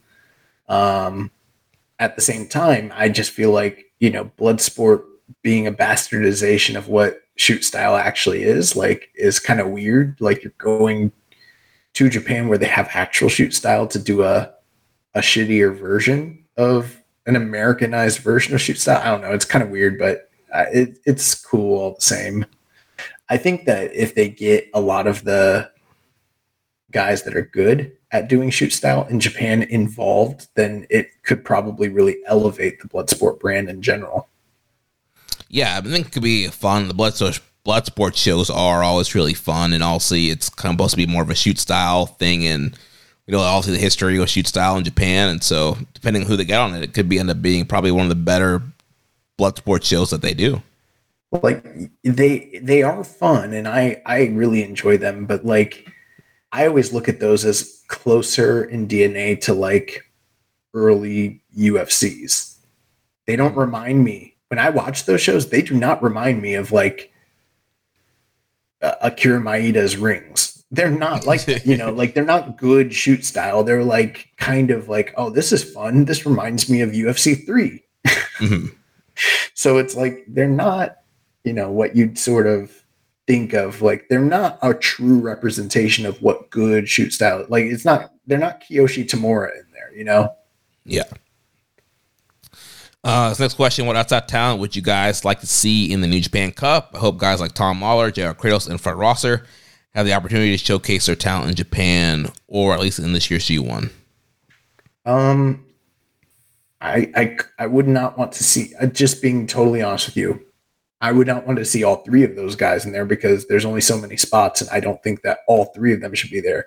But um, if you want to throw a any one of those guys would be fine. Tom Lawlor, let's say that'd be my pick. Sure, let's have it. Um, I I think that they should shorten the field. I, I I'm not opposed to having like a CMLL or an AEW guy in there or someone from Strong. That that would be fun. But I think they should focus on um, you know, right now they've lost a lot of big stars, so they need to put the guys that they want to give the most spotlight to here in the near future into that tournament. Yeah, I wouldn't fill it up with a ton of outsiders. We mentioned there's a tease of Jack Perry being in the tournament. We I think you know Soberano's a guy that could be good in the tournament. Uh, but outside of that, I wouldn't yeah pump too many outside guys. I think yeah, Tom. You probably throw Tom in there, but then yeah, fill it up with the rest of the guys that are going to be working the the whole year. Um, he says, uh, I would love to see CMLL be featured in, in this year's G1 involving wrestlers like Mexico and Volador Jr., while others like Soberano Jr., Atlantis Jr., Mascara Dorada featured in Best Super Juniors. This tour is great to watch, and it would be a miss from Gedo or Tanahashi to not have these guys come back during these, these tournaments. Any thoughts? Um, one or two. Yeah, I mean, like, I, I, would be, like that. That should always be your max. One or two guys from a, from an outside company in one of our premier in one of New Japan's premier tournaments. Yeah, I'd be fine with like one CMLL guy in G one, and then I would probably do Mascara Dorada in Super Juniors. I, I'm a big fan of when Noah had um, Naka, a young Nakajima who was getting ready to be elevated to like championship status, but he was still considered like a young talent for them. And then they brought in Marufuji as like the ace level type guy. Do something like that, you know, bring in your two guys. We've seen this in Best of the Super Juniors for years where they'd bring in like Volador in the one bracket, and then they'd have like Soberano Jr. in the other bracket, who was like the pin eater, you know. Mm-hmm. I, I'm a fan of that. So, you know, you want to do like Hechicero or I actually I don't even know who they if you want to bring in like an Atlantis Junior or something like that, and then like a um like a Zandokan for G1, that'd be cool, something like that, whatever, or Soberano or whoever. But yeah. Uh, Hawaiian Punch BV during the Fantastica Mania tour. We got teaser between Naito Desperado and Naito and Sho. Which matchup are you more looking forward to? Um, Naito and Desperado. I think that that's we've seen Desperado just have better matches in recent memory for those big matches uh, with heavyweights when it was like him and um, Ibushi and him and Okada. So I, I'd be more apt to see that match. If if we got Sho returning to previous form, then yeah, I, I would pick Sho in a heartbeat. But I don't see that happening.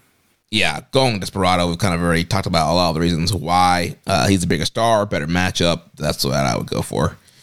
Uh, says Josh Barnett recently announced Bloodsport in Japan. Any wrestlers that you'd like to see take part? Do you think this Japanese event will be better than the American one since there are more Japanese wrestlers that have competed in MMA? Um, yeah, I mean, they've already uh, announced a few Japanese talents to take place in the next uh, Bloodsport here in America. So I'm assuming that there's a good chance that some of those guys will appear um, for the Japanese, you know, version and you know, I wouldn't be surprised if like Nomura or like Hideki Suzuki and stuff like that are are in it. Um, I'm not really the biggest expert on all the like GLEAT guys from uh from from GLEAT. You know, I don't know all their names and everything, so I couldn't tell you who I want to see in it, but I would encourage them to get actual, you know, catch style wrestlers and and martial artists to be in it. Guys that actually understand how to do shoot style. Yeah. Uh, let's see here's the last question. Thoughts on Topuria's emphatic finish against Volkanovski? Yeah did you watch uh, UFC this past weekend? I did not no. Yeah you know I I'm at a point in my life where I pretty much just watch the big UFC events and oftentimes just the main card. I don't have time to watch all those fight nights every weekend.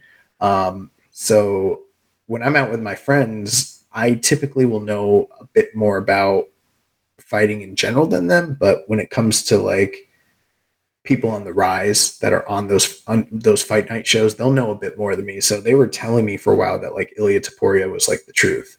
And I hadn't seen a lot of him, but I started watching some of his fights in the lead up to the Volkanovski fight, and I was like, you know what?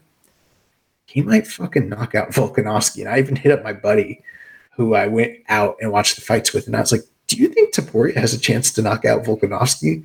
And he was like, yeah, bro, that's what I'm predicting and he he's pretty good at predicting too. And I was like, fuck, I think that might happen. And I was like, I mean, it, I could see anything happening here, but you just never know. Um, you know, I listen to like Dave. I think Dave Meltzer. I love Dave. I do, but I think he's one of the fucking worst analysts when it comes to MMA. I don't think he knows jack shit when it comes to this stuff. And you know, his theory was that like Volk got knocked out, lost his confidence, and because he's aging, he's just not the guy he used to be. That's not what I saw. I saw someone like he looked really, really good uh, on Saturday or yeah, on Saturday night. I think Topuria just game planned better. Topuria um, came forward, had better like pretty much just his boxing is incredible. He keeps his hands up, you know, in in a perfect guard and he's got good good footwork, good placement. He puts a lot of pressure, and most guys at 145 can't deal with the power of his right hand. Um, the problem that I saw from Volkanovski all throughout the fight was like he was going um, to his left, so he was walking right into range of of the right hand of Topuria. And I don't know if he was doing that because when he was younger and he was a bit faster, he could counter off of that. He could get out of range. Um, and he was also going in a straight line backwards when he was dealing with the pressure. And anytime he got close to Topuria, where he'd put him um, like in the clinch, Topuria immediately just started like rattling off like huge shots to the body, and that would make Volkanovski just you know get away. Um, and I think that he just he he just stalked him and he just was planning to land that bomb and he landed a few times and you could tell it was bothering Volkanovski and then eventually got up against the cage and boom put him out um, all credit in the world to Topuria first you know, Spanish MMA champion in the UFC and he he really looks like he has the goods he's a great fighter I think it is amazing though that the the takeaway from most people from this weekend was concern over Volkanovski's health for being knocked out as long as he was, and then also the shock of like and disbelief at the fact that a champion of his caliber got stopped in such a dominant fashion. It reminds me of like when Anderson Silva, um, or like when Jose Aldo got knocked out. So, um, yeah, I, I don't think they should do an immediate rematch. I, I think um, in the future, if Volkanovski does decide to fight him again, he just shouldn't needs to work on his distance control um, and not maybe circle out to the left and go straight back because he just set himself up for failure to, to get knocked out, honestly. Nice. Yeah, I'll have to check it out. Um, I heard Dave talking about it uh, this weekend, but yeah, I had to. Listen, bro, don't listen. I swear to God, and I mean this wholeheartedly, Dave does not know shit about fighting. Like Dave says the wrong shit ev- after every UFC. Uh, the only time, I, the only reason I listen to it is just because it's there and like I like UFC, but like he's always wrong, always. like it, it, it's it's stunning. And now from the business side of things, he does get a lot of that, and he's great at that. He understands, you know, how their business works and making stars. But when it comes to judging fights or recapping what happened. He just he's never fought. He doesn't know what the fuck he's talking about ever. Yeah, he brings on that uh that Ryan, I forget his last name guy. Frederick. Um, yeah, he seems like he knows a little bit more than he knows a bit more, but you know, they're kind of complimentary of Dave because it's his network and they're not gonna like be like, You're fucking stupid, Dave. but Dave's wrong every time. He says the wrong shit every time. He doesn't I know he's been covering it since 93 and and everything, but like he does not get fighting. He has a horrible eye for it. All right, uh next uh, set of questions here, Def Triangle 720. What should New Japan avoid doing in New Japan Cup this year? Um, like I said earlier, I think they need to not focus so much on having such a large field. Um, we saw issues from that in, in past years, especially like uh, with meaningless matches and people getting injured, and you know, kind of just like they spread the field out so much to do as many house shows as possible, and so the the cards kind of sucked. I think that they should condense that a little bit. I think that they should also avoid putting in too many guys that really are no hopers and have no business being in the tournament. Like, I'm not saying it needs to be an all star extravaganza, especially since they probably don't have a bunch of stars that they could do that with, but they need to put the guys that they want to focus, um, you know, the, the top title scenes on in this tournament and have them be the ones that have great matches and kind of get the buzz going again. Yeah, I think we need um, to have stuff where we're not putting guys like Hikuleo through uh, to semifinal like we did in G1. Um, and yeah, push guys that you actually want to get behind. You know that you're going to be using um, in that, that kind of capacity. Um, yeah, I think there's there's a lot of compelling things they can do, and I pretty much agree with everything that you, you said. Uh, he says, uh, "What should New Japan do to make up uh, make up the feeling like they must see from start to finish?" Uh, it's what we just we just answered that. He was asking like how they make the the cards more must see. Yeah. Um, let's see. He says, "Do either of you find it odd that New Japan seems the most affected by the yen being down more than other promotions in Japan?" Uh, no, because it's not just the economics of the country; it's also the economics of Bushiroad. Yeah. So it's not it's not just simply you know um, the fact that their currency is down; it's other things affecting their business as well. Yeah, uh, other promotions are not, owned by a big company like a Bushiroad. Well, Noah is Yeah, but different business though. yeah. Um, you did skip one of his questions. Um, ooh, let's see. What do you think makes the most sense? Who do you think makes the most sense to win New Japan Cup? That's a tough question. Um, I I think if you want to, for me, I think it's like what we've been saying. If you're going to switch the title soon, then it needs to be probably Zack Sabre Jr. But if you are looking to give one of these young guys a shot who are not going to win the title, then maybe Tsuji or maybe uh, Umino. Yeah, I I don't know. It's the way that they're pushing Zack makes me feel like he's going to win. Um, which would be yeah, you know, first probably would he be you know 'cause how much time has Goto won? Goto's won it like three times. Goto won it like three or four times, and so I'd be. That's why I'm like, yeah, Zack winning it three times is, you know, there is precedent, but it, it just seems like a lot. Yeah. Uh, I don't know. Yeah, right now I'm, I'm leaning towards Zack. Um, says, do you think New Japan can't have uh, their relationship with AEW canceled due to them having financial issues? Oh, absolutely. Um, you know, I guess in a sense, I'll be stealing a little bit here from uh, friends over the Super J Cast. But you know, I was listening to Joel, and he was talking about this exact subject, and he was like, "What's the alternative?" I mean, I, I understand that there are people that are upset about the the um, you know, the fact that they're a more profitable company and we've lost talent to them. But even if, let's say, if today they terminated their partnership with them and they were no longer working together, or if they had never worked together, do you think that means that we wouldn't still be losing our talents because we would still have the issues with the economics of the country? The fight, the wrestlers would still be taking pay cuts.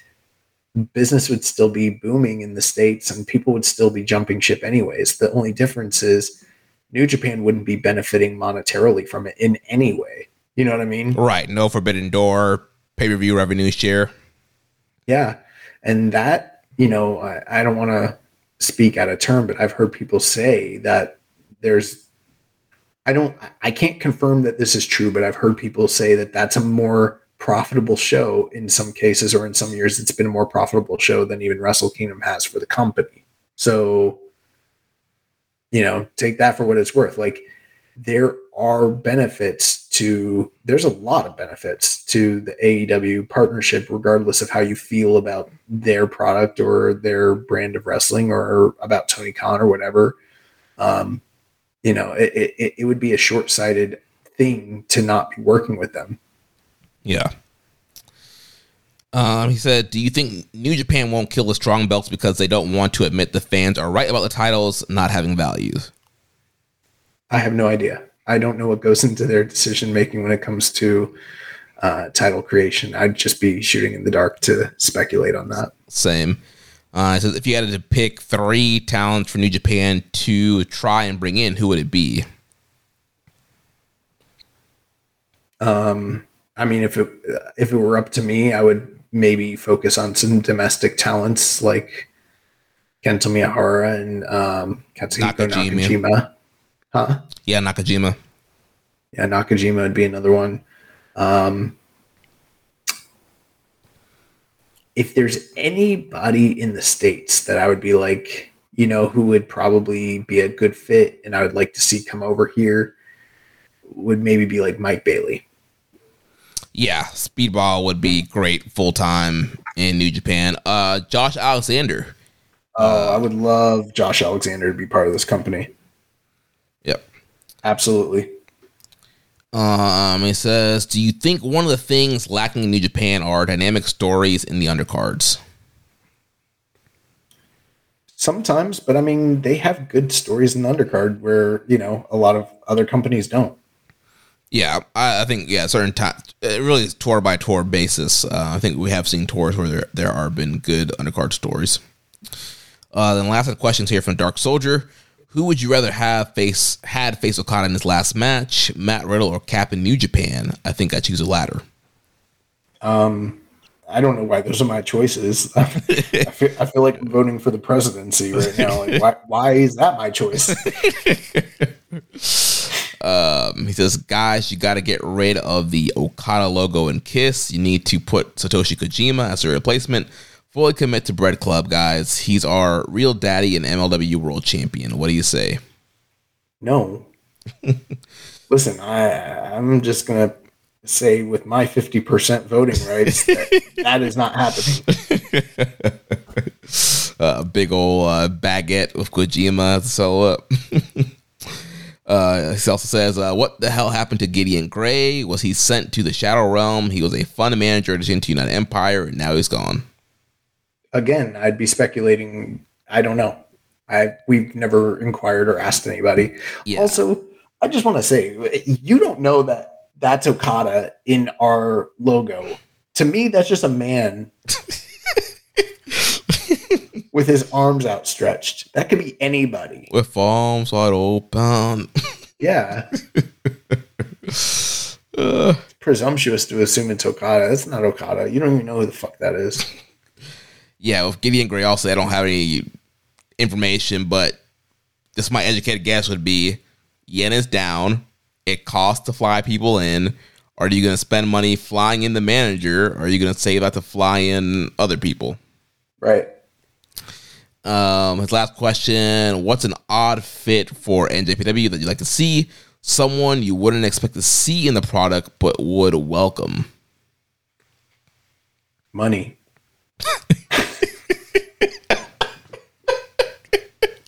money. Not not that money. Uh, the kind that folds. my money don't jiggle jiggle, it folds. I don't know, man. I honestly like we got a lot of questions about who they should be bringing in. I'm I'm trying to focus on them. Like I, I, I appreciate the questions, but I'm like they need to build up their fucking stars that they have and stop focusing on trying to bring in outside people. Like it, it, this is go time, you know. We're, we're in the middle of a potential dark age. We need to fucking shore up what we have before we start focusing on bringing in some outsiders. Yeah, um, I did miss uh, some questions here from uh, Barry Walsh. She says, uh, "Does doing the podcast ever overshadow or dampen your enjoyment of wrestling?" What I, what I mean by that is, despite being in a in the moment, does knowing your need to remember spots or moments, then talk about them later, play on either of your minds at times, or can you separate your fandom from the podcast? Um, I mean, yeah. So the the the thing that it dampens is the necessity to watch everything in a timely manner when it's not always feasible to do that like with my schedule with my life. That's the hard part. When it comes to watching it i kind of i kind of already enjoy my wrestling the same way that we discuss it here. Like i'm already an analytical person as it is so whether we were doing the show or not i'd be having these thoughts and i really we, don't we would be having these same. We would be having calls like this. Yeah. and not recording and it. I, and I don't really filter. I don't curate what I'm gonna say on the show or filter it in any way because I don't give a fuck. So pretty much what I'm thinking, these aren't like these aren't me coming up with things that I need to think about to remember to say.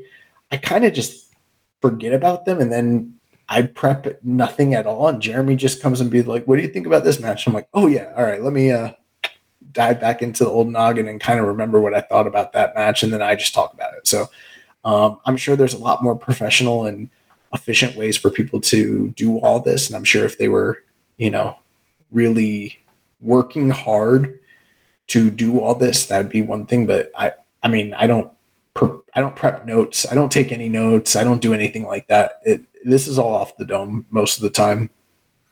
Yeah, I think like you, said, the the thing that's a dampen is, especially for example, this weekend with Fantastica Mania, Friday, Saturday, Sunday, Monday. Yeah, that sucked. and, and they were good shows, but it sucked. Yeah, it's like all right. It's like if I wasn't doing the show, it's like no pressure. I'll I will leisurely watch these shows, and I'll probably only watch the singles matches and move, Yeah. move on with my life. Um, but yeah, so but again, I, I did enjoy the shows, but yeah, it's pressure. Like all right, I have to watch, you know, four two and a half hour shows in the span of four days. When I'm also yeah busy schedule. I have a wife. I do stuff at church. Like there's a lot going on, and I'm not just sitting here watching wrestling all day.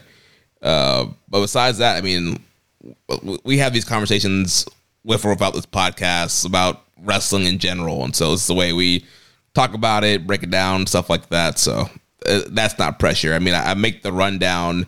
That's more of just to make sure we kind of have a guide of where we're going. I really don't write down, yeah, my thoughts or opinions. There might be a, some spots I write down that I really want to remember, but I'm not like, oh, I have to say X, Y, Z on on the show today.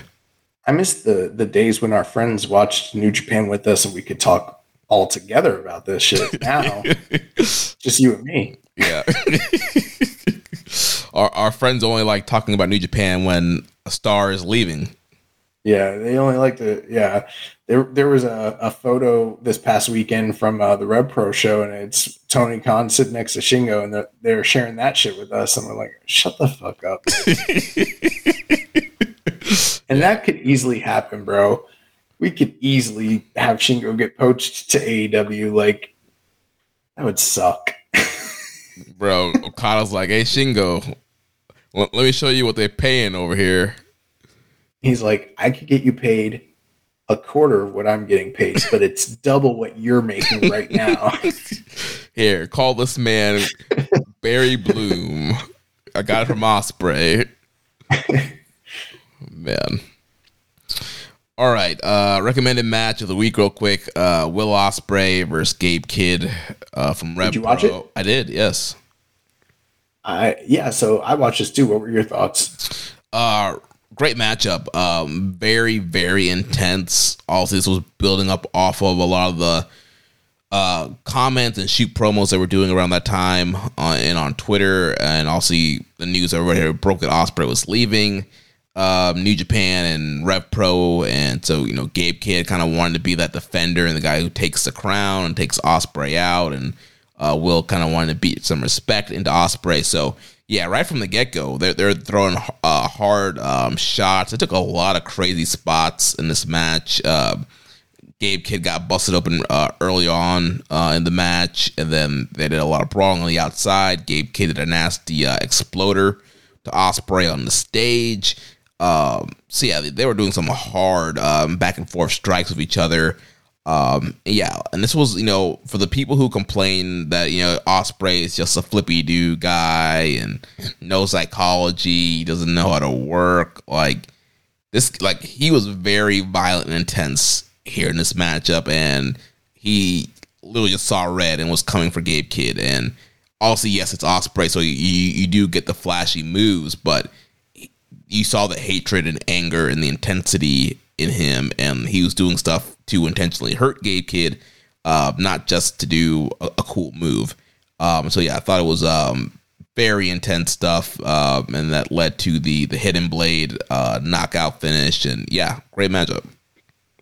I thought the match was very good. Um, I I really loved the beginning stuff where they like just as soon as the the bell rang, they were just running it and hitting each other with a bunch of crazy shots and just like it looked like a real fight. And I loved that intensity in the first opening stanza, and then they went to the outside and um, you know, Ospreay was just bashing uh, Gabe Kidd's head all over the building with, you know, all the metal surroundings and busted him open. I love that stuff. I thought that was really, really, really great. And then, um, like you mentioned, they started doing big spots on the outside and in the ring. Um, but in the like second third of the match, the work was good, but it kind of started getting kind of melodramatic for me. The crowd was really into it. Like they were really, really into it. And that definitely elevated the quality of the match um, and my enjoyment. But like just kind of started getting like overly dramatic for me. And then down the tail end stretch, um, Ospreay just kind of killed Gabe Kidd. He j- and not in a violent like the tone and tenor of the match had been like this hyper violence, and then suddenly down the stretch, it's Ospreay just hitting all of his signature stuff, and his signature stuff is flippy stuff. So it's him hitting OsCutters and him, you know, doing all that stuff. Um, coupled with hitting the hidden blade and then the the elbows to the back of the head and the finish just kind of didn't match the closing stanza for me like it kind of came from out of nowhere i don't know if it's a thing where gabe can't do the new japan like okada style finish with all the reversals down the stretch sort of thing but i also felt like the style of wrestling that Ospreay started doing down the stretch just didn't match what the first two thirds of the match had been entirely Mm-hmm. match was still really good, but you know, I'd I'd seen reports of like, you know, really, really, really, really I'm like four and a quarter on this, which is what Dave Meltzer gave it, and I feel like he's accurate here. Um, to me, and this is just my personal opinion, I wouldn't recommend this as one of the um especially considering how many great matches we've already had from excursion matches this year. I wouldn't recommend this as an excursion match of the year contender. I would, however, still say it's recommended viewing. If you haven't seen it, it's a, it's a great match. Four and a quarter is an, awesome match. I just didn't think it was the classic that I I'd seen a lot of people report about it. Yeah, it was not that Ospreay match of the like I wouldn't go four and three. I wouldn't even think about five. I'm like, yeah, four and a quarter, maybe four and a half, four and a quarter plus, like if- if somewhere in that Yeah. range. Uh, which yeah, that, that hits the notebook. It's still great. Still watch it if you can find it. Um, but yeah, I, it's not gonna be a candidate uh, by the end of this year. Was there anything that you wanted to watch for next week's recommended match of the week? Well, quick on air production. Uh, I'm going to be out of town next week. So Oh shit. I will not be on the show. Um, so if you want to hold, um, Yeah, we're gonna hold off on that part of it, and then we're gonna figure out what the fuck we do next week for the show. um, so yeah, so yeah, either you'll you do a solo, or you find somebody, and we'll, we'll figure it out. we will figure it out. So that's it for recommended match of the week. That's going to uh, wrap the show up. So, uh, like I said, next week uh, I won't be here, but we there will be a show, and uh, we'll, we'll review uh, new Maybe. beginning in new beginning in Sapporo. Uh, so if you enjoyed today's show, please consider making a donation and visit socialsuplex.com slash donate. Click on the donate button under the Keeping It Strong style logo. Make sure you connect with us on social media on X. Follow us at KI Strong Style, at Social Suplex, and at Jeremy L. Donovan on Facebook. Follow us at facebook.com slash social and the Wrestling Squared Circle Facebook group. On Reddit, I am the pro black guy, just keeping a strong style. On YouTube, we are at Social Suplex. Join our Social Suplex Discord server to interact with us and other wrestling fans. You can email me, Jeremy at socialsuplex.com. Check out all the other shows that we have here on the Social Suplex Podcast Network, One Nation Radio, hosted by Rich Latta and James Boyd. All things elite with Floyd and Austin. Imps WWE Adventure with the implications Matthew Mayer. Wrestling Art with Chris Things, Tunnel Talk with Ali and Leah, the Trish and Sarah Wrestling Podcast. Don't forget to subscribe and leave a rating and review, and we will catch you next week on Keeping a Strong Style, the ace of podcasts. Ditch it, bun. Thank you for listening to Keeping It Strong Style. We'll see you next time. See you next time.